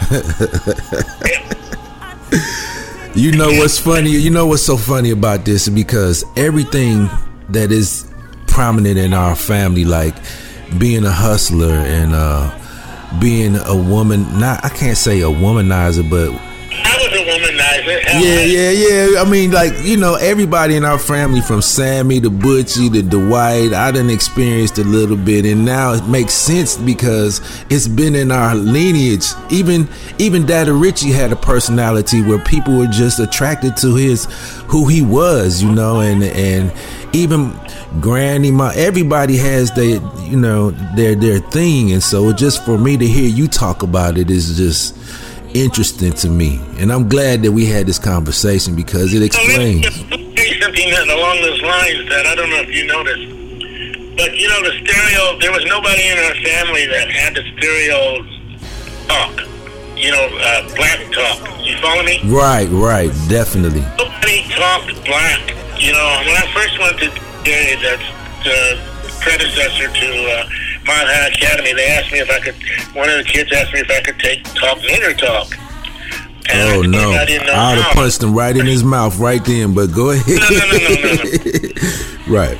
big kid, and he, you know, they just assumed. See, we're talking back in the '40s that they assumed that all black talk. Uh, I don't know. You're not familiar with Amos and Andy, but Oh yes, a- I remember, I know exactly who you're talking about. 'cause- TV shows if they had black people, but Mm-hmm. yes, sir, boss. Yes, sir, boss, and all that talk. Uh, well, Yeah. see, but initially, initially, before, see, there was a transition that a lot of the radio shows went to television, and Mhm. the initial Amos and Andy were white guys imitating black people. Mm-hmm. And the exposure that a lot of people had listening to them, they assumed that all black people talk like that. Right. Or talk black. You Mhm. understand? You know, Right. you're living in Huntsville where some of the brothers and how we talk, how you talk, how I talk. Right. It's entirely different from like the average street brother, okay? Of course. And so I'm saying in our family, thanks thanks to uh, whatever that none of us was exposed to people that talk like that. I mean, everybody in our family, there's nobody that I know and that would that talks say black. Right. This and that and all the and then all the bullshit talk. You know, there's uh, we we had no exposure. You know, that to talk to you or talk to Darlin or talk to Carolyn or talk to Emmett or talk to anybody. There was nobody that talked like that. You know, they could speak proper or re- relatively intelligent. You know, uh, English. Right. Right. Right. Right. You and my, myself, we had no exposure to the soul stuff. You know. Well, that's that's that's not necessarily true when it comes to me because I lived in Georgia and Alabama long enough to, that I could speak it fluently and I understand it. Like, for example, in Georgia, the dialect is it'll go something like this: "Shouting on everything I love." You know what I'm talking about, folk. You know what I'm saying? That that southern swag and conversation. I understand that, but you have an option. You know. Oh, yes, definitely. If you're in business or something that you don't come on. You know what I mean? And you don't have that in, ingrained in you. Right, but when I'm with my boys, you know, we're playing basketball or whatever, we talk like that. Yeah, yeah, yeah, yeah. It's been to your advantage when you're doing business. Oh, you know, definitely. All right, that's what I'm saying. And where some of these people don't have a choice. That's all they have. right, right, right. You're right, though. I went to Germany and all the places that I've been since. When I got into air traffic control, they don't want anybody on the radio coming on with the swag that you're just talking about. Oh, you're talking no. to an airplane, and you're, hey man, such and such a guy, you know, like who you're, you know, you're controlling that, you know. Can you understand what I'm saying? It's the holy hell out of it, you know that. Hey, you know, you know. I mean, you know, when you're talking, they have what they call strict RT procedure. When you're and on the phones, you have all the coordination. Oh, and yeah. If you come on like a super brother or something, regardless of your skill, man, I mean, you, they're scared to death of you. And uh, you know, it just didn't happen. I mean, you wouldn't survive in and on the job. Right. Couldn't make it. And as a broadcaster, it has helped me tremendously because my mother would not let me talk like that when I was younger, and I, it took me to get older to even, you know, even adapt that type of conversation. And, and so I appreciate, I appreciate that now looking back. That's the point I was trying to make. You know, when I got into air traffic control, there was not. Uh, I didn't talk to that many airplanes, but I did a lot of the coordination, and then there was occasionally I, I did talk to the airplanes, and that was a big. For the the pilots have to have confidence on the stuff, the directions that you're giving them, and when they automatically are skeptical, you know, by the way you talk, and uh, you know, and, and your emotion, you know, where you coming on and saying, "Hey, man, you better," you know, where, you know, and in the military, you know, I was the supervisor. I had 40 people working for me in, in a big uh, uh, radar complex, and you know how you are able to communicate with your fellow and coworkers, you know, and generals and what have you. And you know, your ability to communicate. That's a very important, and how your ability, you know, to communicate and you, and to, you know, when you have to write reports and so forth, and so your command of English and uh, you know, to I'm not saying I was some super, but I mean it was to my advantage. You know, when I mentioned earlier my disadvantages, then there was a time in my life where it became an advantage. That's good. That's good. I, I, I, I'm, I'm glad that we had that, that advantage in our family because I mean, to this day, it's working for me and other people in our family to this day, and I just think Sister, the way she talks, your way your mother talks, your way your father talks, the the way uh, all the Rices and Richie's that you were, Daddy Richie, you know, their education and how smart he was with his limited education. Mama Richie, you know, how everybody spoke. Yeah, You know- intelligently, intelligently, definitely, definitely. Well, it was a blessing for all of us that made us be able to because you know like i said i've been a loner most of my life and to be in some of the situations that i've been in and to be able to and see a lot of times uh, also uh, when you can hold your own you know they don't mess with you to the extent of you know where you can all come in and talk intelligent uh, let me give you an example uh, i back in my day, they had gas stations where they had attendants that would come out and check your oil and your tires Yeah. and all that. I remember them. I remember that. Okay, well, I was lost in Minneapolis. I went up to see this gal, and uh, I, I just went up to see her. I was stationed in Wisconsin, and so I had a Cadillac, and I drove into the gas station. And being lost, it was uh, you know they didn't have GPS and all that stuff, and so Uh-huh. you have the car and you'd ask the attendant rather than have somebody come out to your car, and, and you know you'd be you, you give them the courtesy of going and asking rather than having them. You know you try to beat them to the car, and you know uh, telling them that you're lost and asking for direction. Well, the guy came out to the car, and I was in process of getting out, and he walked up and he was, and we kind of hit at the same time. Not hit, but I mean, I was getting out and he was coming over and he had said, Y'all, the boss, what can I do for y'all? And when I was getting out, I said, Sure, may I help you?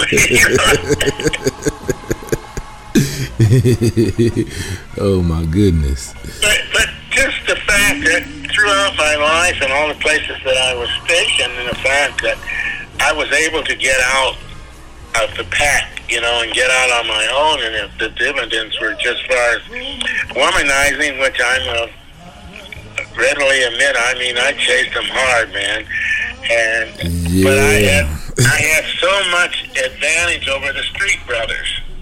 See, I could go into places that they couldn't go, where in the sense that how they behaved, how they dressed. I mean, you know, obviously a lot of the dudes were sharper, you know, because they couldn't figure out how I got some of the ladies that I got. You know, they they just couldn't, you know, because I didn't have the street knowledge. I still don't. You know, one of my big apprehensions is to go to jail because I I just have a hard time, man. You know, because I don't know the street thing. You know. Let, let me tell you a story once. Uh, I had a when I was in California, I was in charge of this satellite tracking thing that we were doing, and one of the guys had a birthday and decided on to get him a birthday present. And one guy said, "Well, let's chip in and get him a lid." Well, I thought a lid was a hat. thing at the time, I know what the I know what a lid is. but I, I didn't. Okay, so I said, okay, and I was, you know, how much? And they, everybody freaked because I was the supervisor, and they were just joking.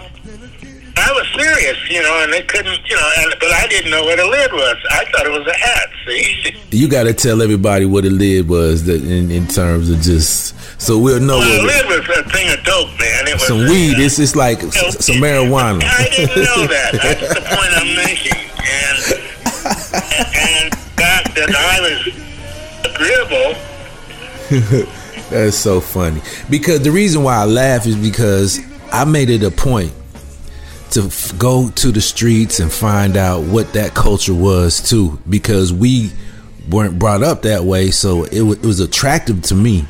And so I, I wanted to know both sides, the truth about the streets and the, you know the education and the streets. So when you said a lid, I have all the old school cats used to talk about, yeah, man, I'm gonna go get me a lid and a, and, and a fifth, and I'll be right back.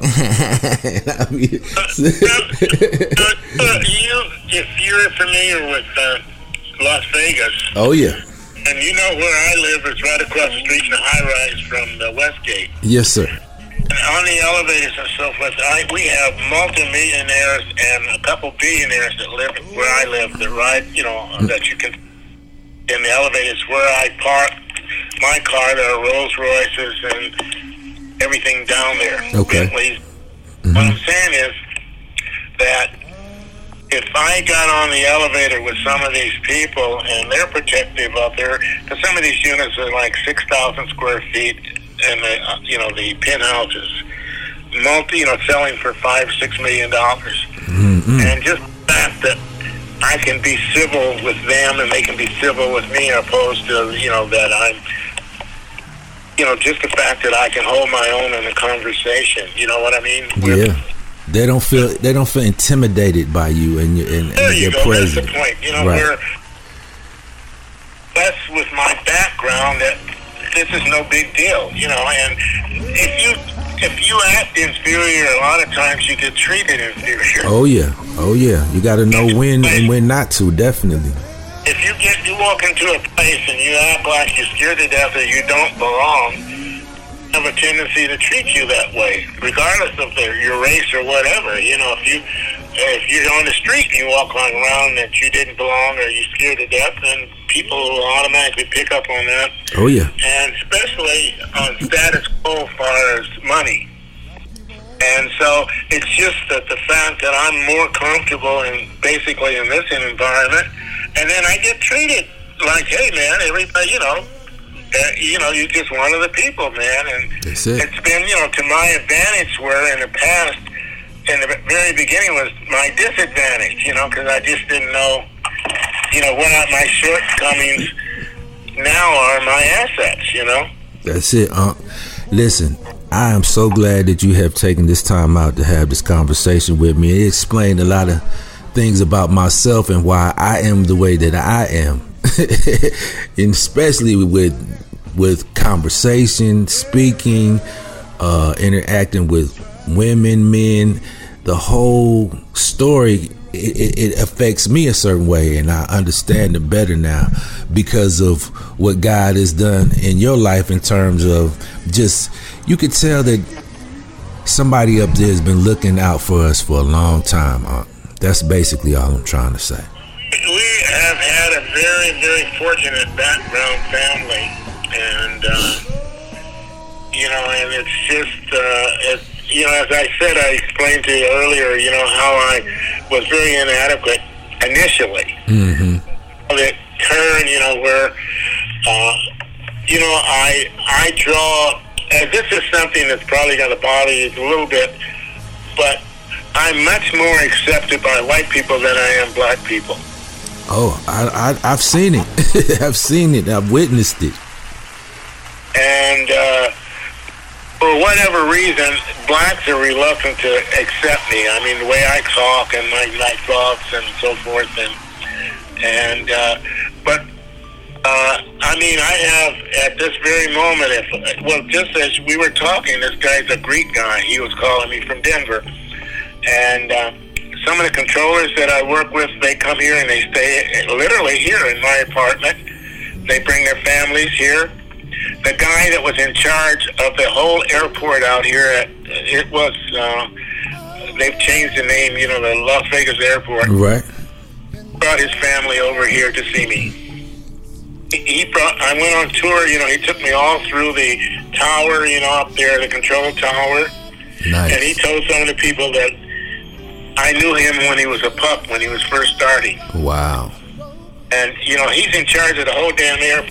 He's brought his family over here, literally, to visit me. You to know, see he, you. Uh, and uh, so, you know, like, I, uh, I've had, uh, yesterday, a guy I bought the motorcycle from, he called me he, and he invited me out to his house for last Christmas. And he had his mother-in-law and so forth, and and no black people invited me any damn place. When I was in Germany, you know, I'm having all these women. The base commander asked me. I brought Peter Lawford out to the base. I asked him would he go out to the base with me, and he did. And I have pictures of him uh, at the base with me. And when they, the commander and so forth came over, uh, they just kind of slided me out of the picture. Well, he always say, "Hey, Richie, come back over here." And and anyway, they asked me to ask him to come out to a uh, talent contest they were having, and I asked him, and he said, "Sure, I'll go out." And so, uh, you know, everybody in in the American community showed up for the talent, you know, because Peter Lawford, you know, he was pretty prominent movie star at that time, and uh, they put a chair up in the front for the base commander and myself. Wow. And, the, and anyway, they asked um, they uh, some of the commanders because I was accepted, as I told you, by all these major nightclubs. Uh, colonels, I was a sergeant, and colonels would come up and ask who I was and wanted to know could they come out with me. And can you imagine a white colonel asking can they go out? You know, because I they knew I knew where these clubs was. And then we'd be sitting, and the girls would come up and ask me to dance. They, weren't girls. Women, yeah. and they asked me to dance. And you know, you can imagine a white man's ego, but it was to that point where they would suppress their ego, just the fact that I was in the, you know, in the, uh, you know, the, the status that I had. You know, they accept that I had, but I was willing to go out all by myself, man. I mean, it, initially it was rough because everybody's watching everything that I did, and they have their little social order. Like if you ask a gal to dance, you would always escort her back to her table. They would be sitting, you know, and if there were multiple women at the table, as an example, you asked one, you did not go to another one at the table and ask from one to one to one. You know, you and you know, and then you didn't impress people by being a big spender. And you know, there was just a lot of little. And once, you know, they, you know, once they, my behavior, how you dressed, it was very, very rigid dress codes at that time. You had to have a tie on, and uh, you could tell a difference between an American and a uh, German because the German women had their hair all done and they wore much nicer clothes and so forth. But once once I went through all that, and it just paid off like you know unbelievable. The heavens just opened up, and I mean you know like I said, I'm a womanizer, and uh, just dropped on you, man. I mean it could you can't I couldn't believe I love it. it. Yeah, we get together again. I'll show you some of the I love it. pictures. I had like movie star quality. I and you know, love I said to be a nobody. And I mean, they were serious, man. I mean, they had this thing called, and I'll let you go because we've been talking a long time. They had what you call a para- paradoxical, paradoxical dance place. It was like six or seven hundred people, huge dance place. And they had a band, and they would play like three songs, and then they'd have a little break, and then three songs. Well, the premise behind the thing was the women could, in good taste, ask the men to dance. That was the Nice. that was, and, and so they they had figured out that things would be much smoother far as getting together uh, socially. The women, you know, it was a singles place, and so the women could just feel comfortable selecting who they wanted to dance with. And so it was was a novel experience for the women and for the men, you know, where the women would come over and ask you to dance, you know. Mm-hmm. And but it was an education also because I, you know, there were women that came over, man, and they were serious. I mean, you know, they were right on top of me, and uh, I can understand how a woman feels when a man approaches her that way. You know, Uncomfortable, huh? I mean, you know, they were like some of them were very, very aggressive, and uh, but the fact that you know it was a very nice feeling to have women come over and ask if they dance with you, you know, and and uh, but then in the same token, whoever got to you first, you had to dance. So if old Granny got to you first, and there was a gorgeous gal coming behind her, you know, you had to go out with the uh, with the first one. You know, I mean, there was the etiquette. Oh wow. And, uh, but it was a it was a learning experience also that that how women might feel when guys are just too aggressive, you know. Right, nice. But it was a uh, it was a really a good. They had a, a also a place where everybody had a telephone at the table, Mm-hmm. and you could table had a number, and you could see people at different tables and ring their number. Oh, wow. And they had a I don't know if you've ever been in a uh, department store where they had this pneumatic tube thing where you would buy something and they put it in a little tube and they could send it something up through the you know they had these tubes in their roof. Yeah, I- I'm familiar with the, from the banks when you go to the bank and they send those. Yeah. That's the whole principle. Well, you can send a message over Mhm. at table 21. You Oh, know, wow. right? And these tubes are going. This place had, had like 400 tables, and you know the, things are just going back and forwards. And you put a, like a flag on your table, whatever country you were from, and say you and I were sitting at a table, and and uh, then uh, this thing would drop out, and we'd get a note from another table. You know, how are you? Our country, you know, would you like to dance or whatever? But that was a hell of an experience, also. You know, or you could call over and say hi. You know, I'm, I'm over at table 17 and I'm checking you out. And, you know, but I mean, that was just, you know, it was great, man. It's amazing. That's you know, uh, that's amazing life, and this is one of the main reasons why I'm glad that we had a chance to get together and have this conversation. uh, you can call me anytime. Okay, Unc, I love you. I appreciate you taking time out, man. This is gonna be an amazing story, man. Definitely. Alrighty. Okay. All right, bye bye. Have a good one.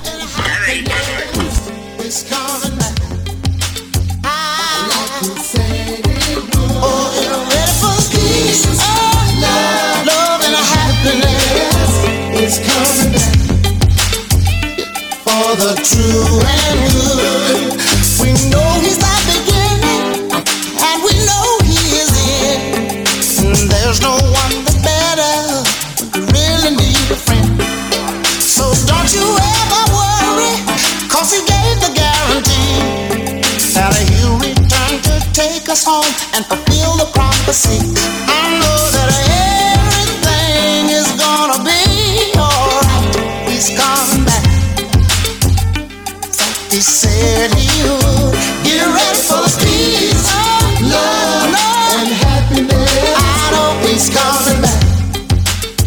Just like he said.